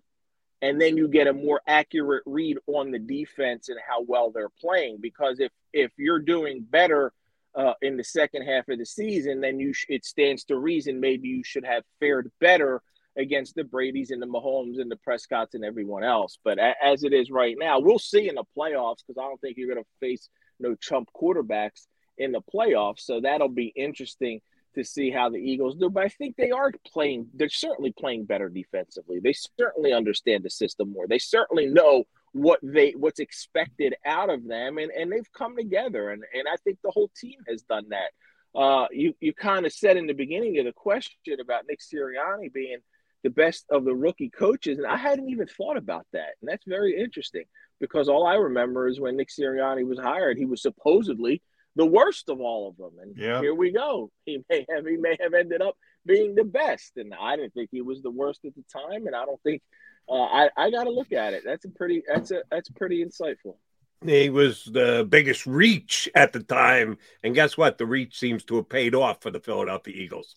All right, Rob. No, this is a hypothetical question, but it could become an actual question as per Monday. If the Eagles get what they need done and everything else happens, that they lock in a spot for the playoffs uh, going into week 18, game number 17. How does Nick Sirianni handle that? Uh, you watched Andy Reid for although those many years, and Eagles were always going into the playoffs. And several times over the course of Andy's tenure here in Philly, Eagles didn't need the game.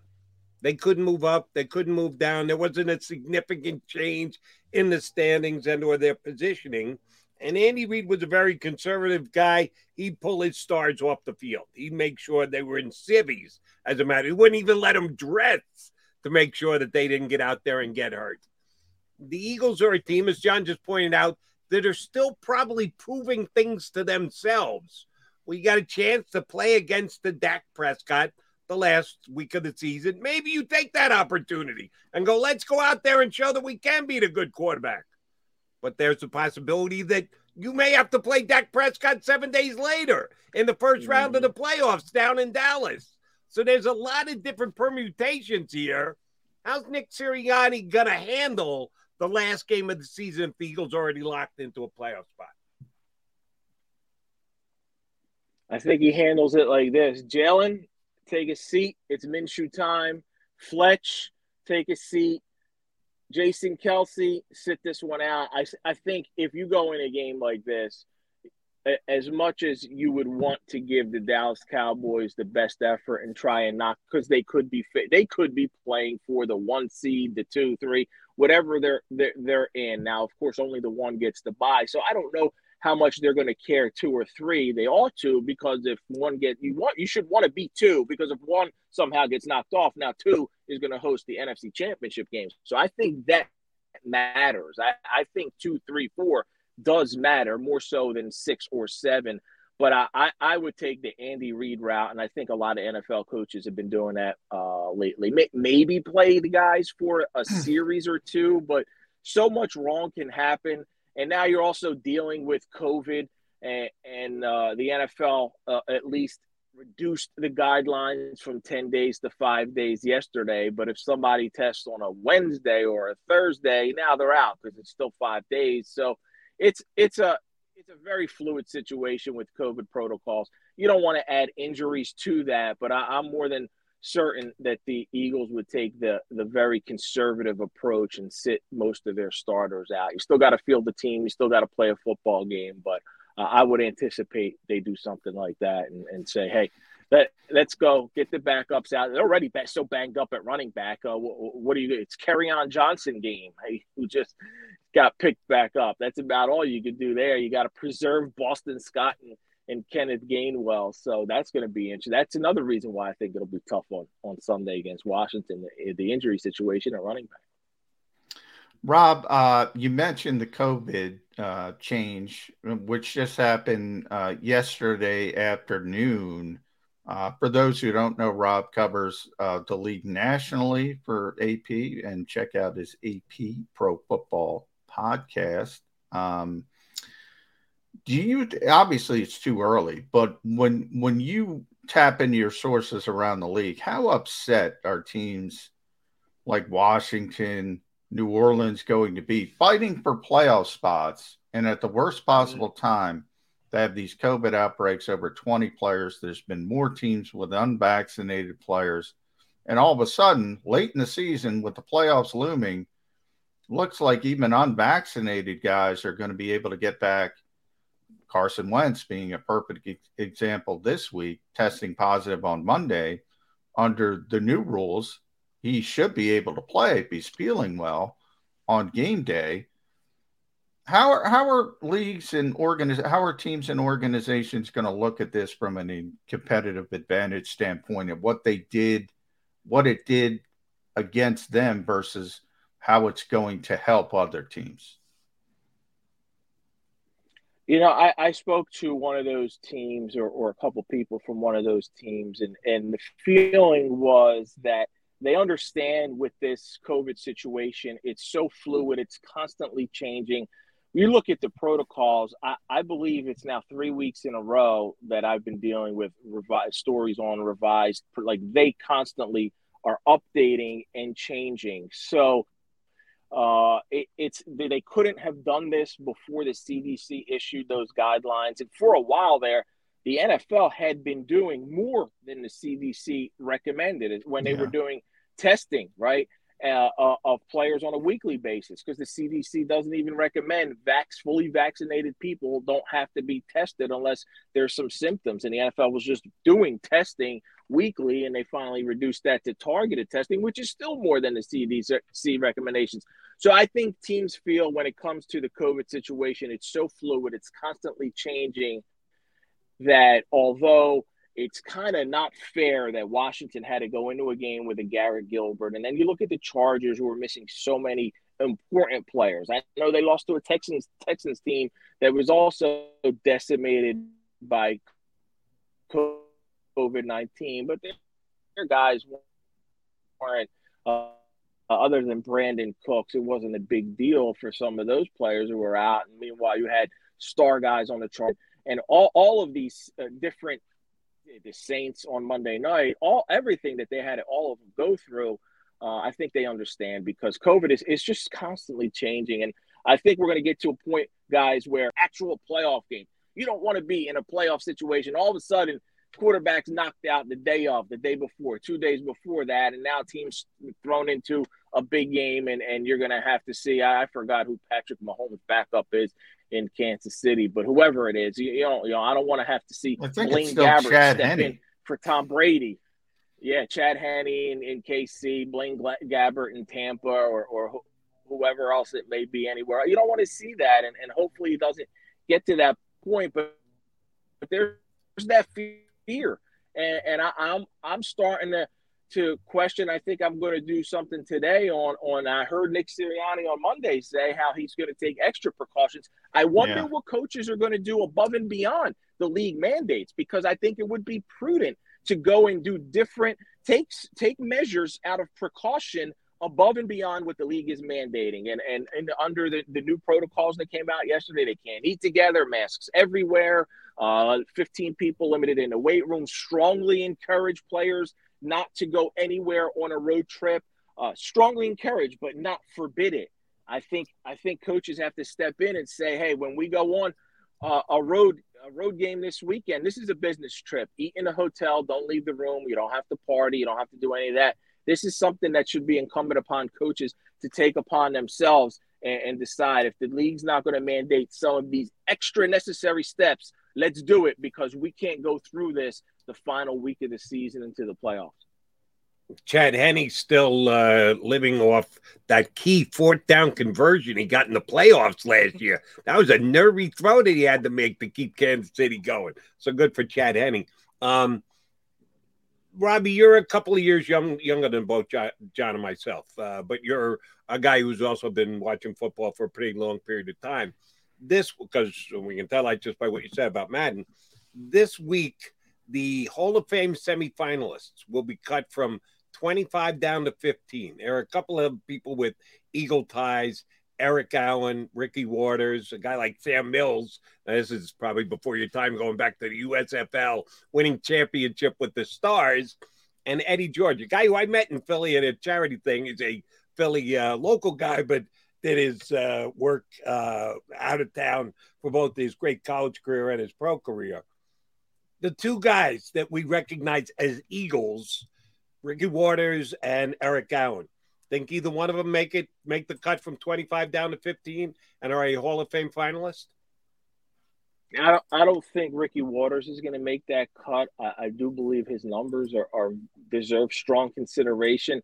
Eric Allen to me is a very interesting case. I, I do think Eric Allen is very worthy of, of Hall of Fame uh, status, and and to see, you know, Judd, I haven't looked at the rest of whoever else is on the list. I know I talked to a couple guys early in the process who was on. I know Matt Burke was on it initially, and and some of these other players who who were on it, but I, I think Eric Allen deserves some strong consideration. I do remember the Philadelphia Stars, and I, I believe their quarterback was a guy named Chuck Fusina. Chuck Fusina, right? yes. The well Chuck done. Fusina led Philadelphia Stars, yeah. right? Correct. Yeah. Uh, what a great, so, what a great uh, team. Sam, Kelvin Sam Bryant, Rose, man. Wow. Yeah. William Fuller, that was the best. Yeah. Uh, Scott that, Fitzkee, was he on that team? Yes, Scott Fitzkee. Yeah. They had a great team. Jim Mora, by the Jim way. Mora, Jim Mora, uh, head coach. Yeah. How many how many titles did they win? Didn't they win more than one? They won two. They Yeah, they won won one in Philadelphia, So, but it- then they that- won that- one in Baltimore. Yeah. They went to Baltimore and won one. Uh, eventually, I think Eric Allen's going to get into the Hall of Fame. I just don't know if that's going to be this year.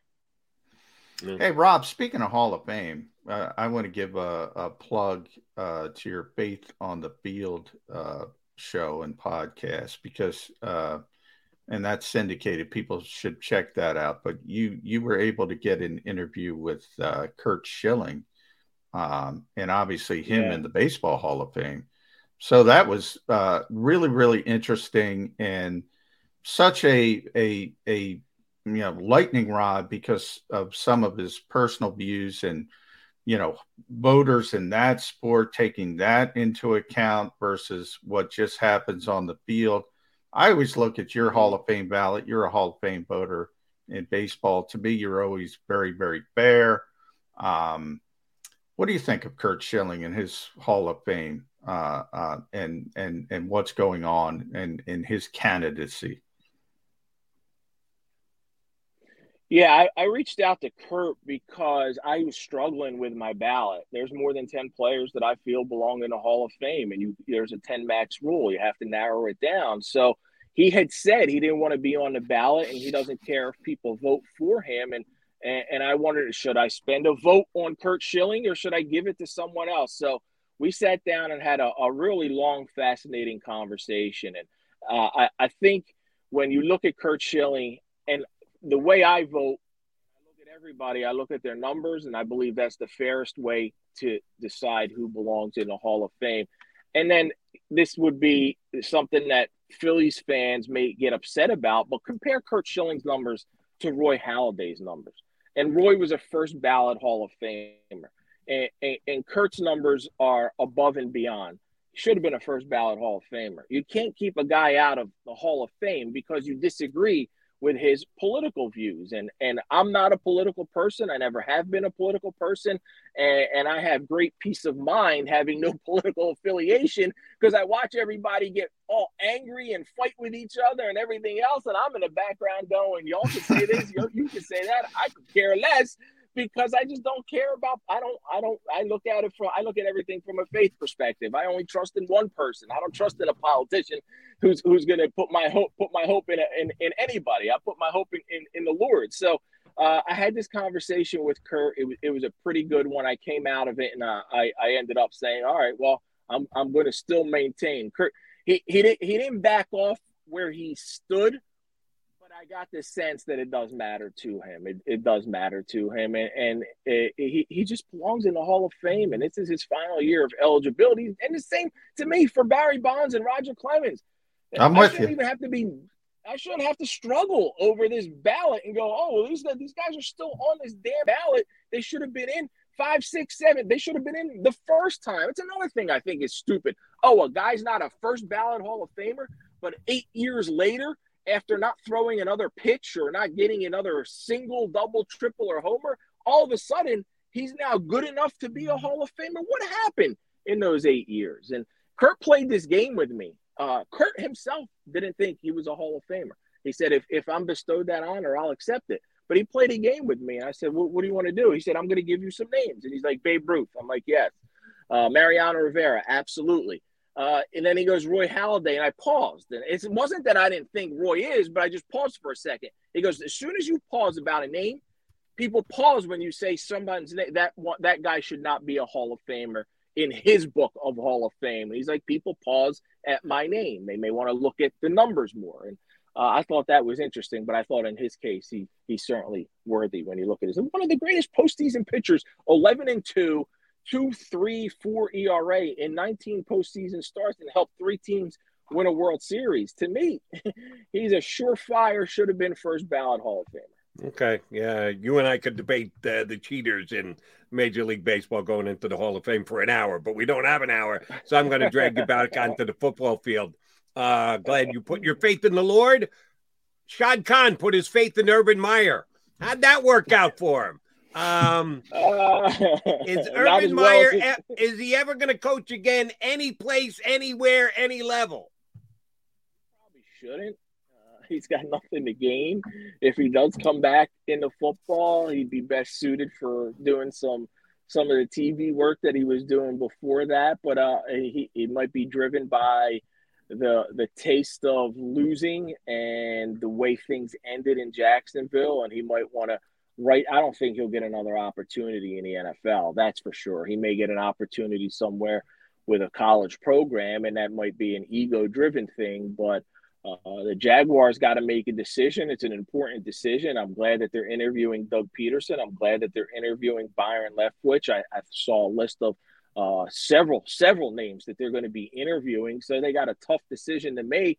And I don't know how attractive that job is in Jacksonville. Yeah, you got Trevor Lawrence, but you got a, an organization that's uh, their their losing culture may far outweigh the uh, having Trevor Lawrence as your franchise quarterback. And if I'm a head coach with potential options, whether it's Chicago or Denver or Las Vegas, Jacksonville's got to be last on my list. I think they end up getting a head coach who has no other option.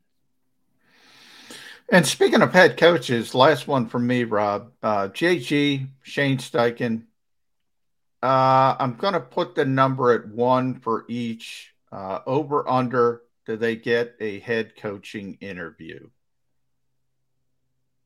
Oh, I think they get an interview.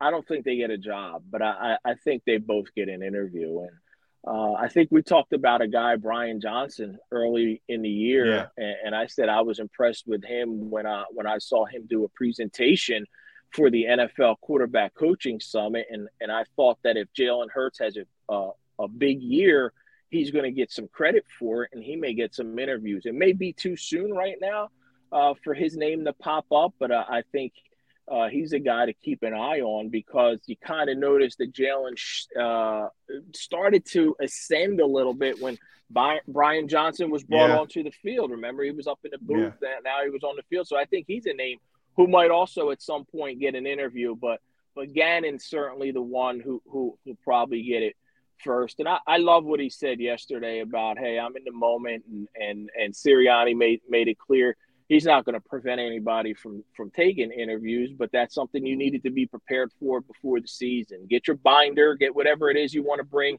on on a coaching interview. Make sure you know what you're going to do, what you're going to say. Tweak it during the season. But don't be preparing for an interview three days before an important football game. You should have had that figured out already.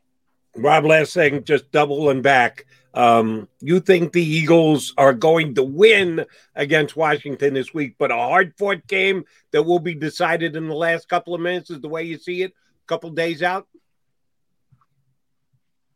Yeah, a couple days out, Jody. I think it's going to be a struggle. I, I, really do. Wouldn't shock me if they lose this game, but I think when they when, when all said and done, uh, they find a way to pull this one out. I, I think they're the better football team than Washington. But I just think it's going to be a struggle. I think all the other pieces are going to fall into place for them.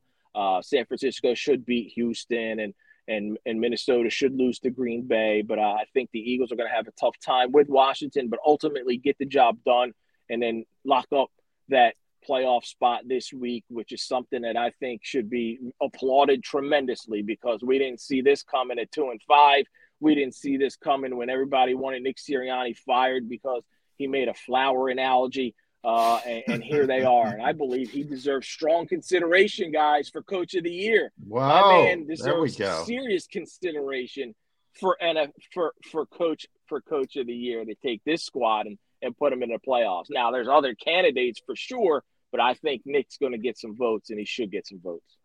Maaddi, man, always great stuff. Appreciate it whenever you come on. We're still envious of the tan, but thank you very much for joining us. Uh, these two white guys up here in Philadelphia. Thanks for hopping on with us today, bud. Thanks, Rob. That's Rob Maaddi uh, doing the Florida thing these days. But every time uh, you hop on uh, one of your little Zoom fests with the Eagles, Maaddi's always seeming to work in a question. So his heart is still here in Philadelphia, even if his uh, body isn't these days. All right. McMullen and McDonald, last couple of minutes. We'll come back. We'll put a bow on the show here on Birds 365. This is Joe Kraus of Krause's Coats inviting you to donate a slightly worn coat or jacket and help veterans stay warm this winter. Go to Krause's Coats on Facebook to help those who've served. Have a happy holiday.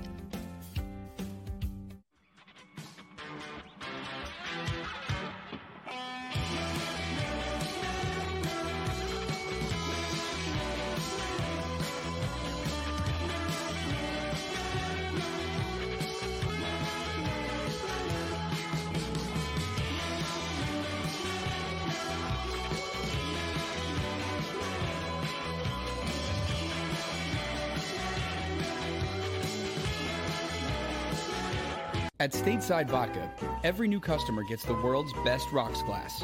Free. What's that? Uh, a rocks glass? You're telling me that bottle is cut in half? You could say that. Holy sh! And you're telling me I can get one of these glasses for free? That's right. One free rocks glass per customer with each first time purchase of Stateside Vodka. So good, it just disappears. The city of Philadelphia sparkles during the Christmas holiday season with an array of colorful light displays and illuminated Christmas trees, donated or installed for free by the talented electricians of IBEW Local 98. To learn more about who we are, what we do, and career opportunities at IBEW Local 98, visit us at www.ibew98.org.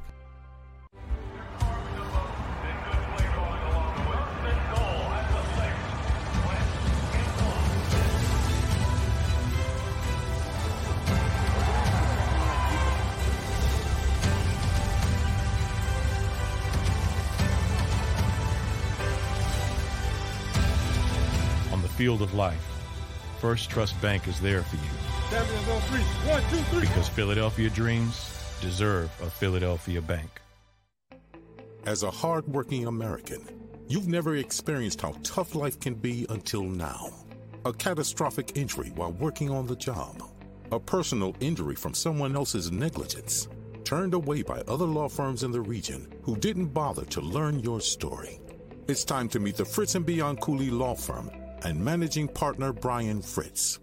Badly injured? Call the Fritz and Bianculli Law Firm. Find out why they say, We got this. Go for the midnight dares. Go for the game. Go for the hits. Go for the fans. Go for the win. Go to Ocean Casino Resort. Book your trip at theoceanac.com.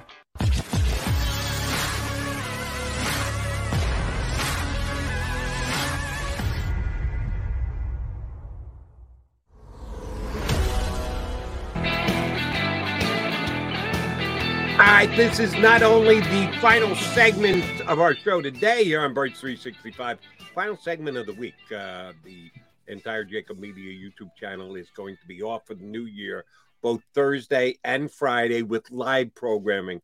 Oh, there'll be uh, all the Birds 365 you want here on the YouTube channel, and they'll be airing uh, probably one of the shows we did this week live on both Thursday and Friday. But since this is our last live show, John, we need to get on the record about how the game's going to go on Sunday Oh, between the Washington football we team have to? and the Eagles. Yes, we do. Now, usually when we do it on Fridays, you've already made your selection and you can see it in Philly voice. Um, now you got to get out in front here and then see if the selection is the same. come when they post it on Philly Voice. And as far as I'm concerned, you're allowed to change your mind, especially in these COVID times in which we're living. You never know there's going to be an outbreak on a team. So the only thing that matters really is your last prediction.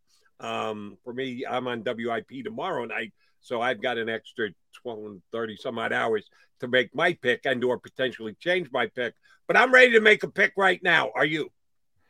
Yeah, why not? I I think I kind of agree with Rob and and Chris Russell. I think the game is going to be closer than maybe some people expect, but I do think Washington eventually throws up their hands late later in the game. I think they've checked out a little bit, uh, and I think the Eagles pull away probably late uh, and win the game in twenty four to to eighteen fashion. Okay, so you got the Eagles winning and you got the Eagles covering, but you don't have the Eagles handling and or blowing out the Washington football team. I do. Uh, I think this one will be non-competitive. I think the Eagles will be um, basically in control of it throughout. Kind of a weird game last week against the Giants, and it was three-three at the half, and then boom, before you knew it, it was a blowout. And I, am not predicting that same kind of game. Maybe a more controlled game, and Eagles just proving the better team over the course of the contest. No uh, pick sixes, which drastically changed the game. I think they'll be in control. I don't think Washington will make a sustained run or have a chance to late. I'm going to come in somewhere at about 31 to 13 which has them hmm. winning by more than two touchdowns. I think it'll be an easy victory, just like this last week's turned into an easy victory. I think that will be the end result for this one as well. Uh, partner, I won't talk to you again till Monday. I may text you right before kickoff to find out if Nick uh, Nick Sirianni decides to defer, which I'd prefer not to see him do. But uh, have a happy New Year, my friend. And I plan on being here on Monday and getting ready to do Birds uh, 365, the 2022 version, are you? I am planning on it. You know, where else to to start a new year, Jody, better than FedEx Field, though, as I try to dodge the sewage from from the top of the stadium. Uh, so hopefully the Eagles don't play like sewage, but everybody have a happy new year. Enjoy the holiday. And yeah, like, share, and subscribe because – even though we're not going to be doing live shows, Jakib Media YouTube channel, constant, more info than you could ever need. We have all the clips, all the interviews, all the shows. And that's why it's Birds 365 because you can check it out anytime you want. Exactly. And I want to, I, I don't want to speak for everybody, but I will. For everybody at the Jakib Media YouTube channel, we want to wish everyone a very happy new year and yeah, we're going to be here in 2022, hopefully talking about an extended Eagle season Playoffs. into the postseason. Playoffs, yes. Uh, we'll be doing the Jim Mora thing here on Birds 365, but it starts with an Eagles win over the Washington football team on Sunday. So be back here on Monday morning with Birds 365. If you missed any of today's show on the Jakib Media channel, listen to the podcast on your way home. Available on YouTube, Apple, and Spotify. Save big money now on new siding from LP Smart SmartSide at Menards. Update and beautify your home with your choice of 13 timeless colors of pre-finished engineered siding. It's durable and includes a Sherwin-Williams factory finish paint warranty that means no painting for years to come. View our entire selection of siding from LP Smart SmartSide today. And don't forget to check out our flyer on menards.com for all the great deals happening now. Save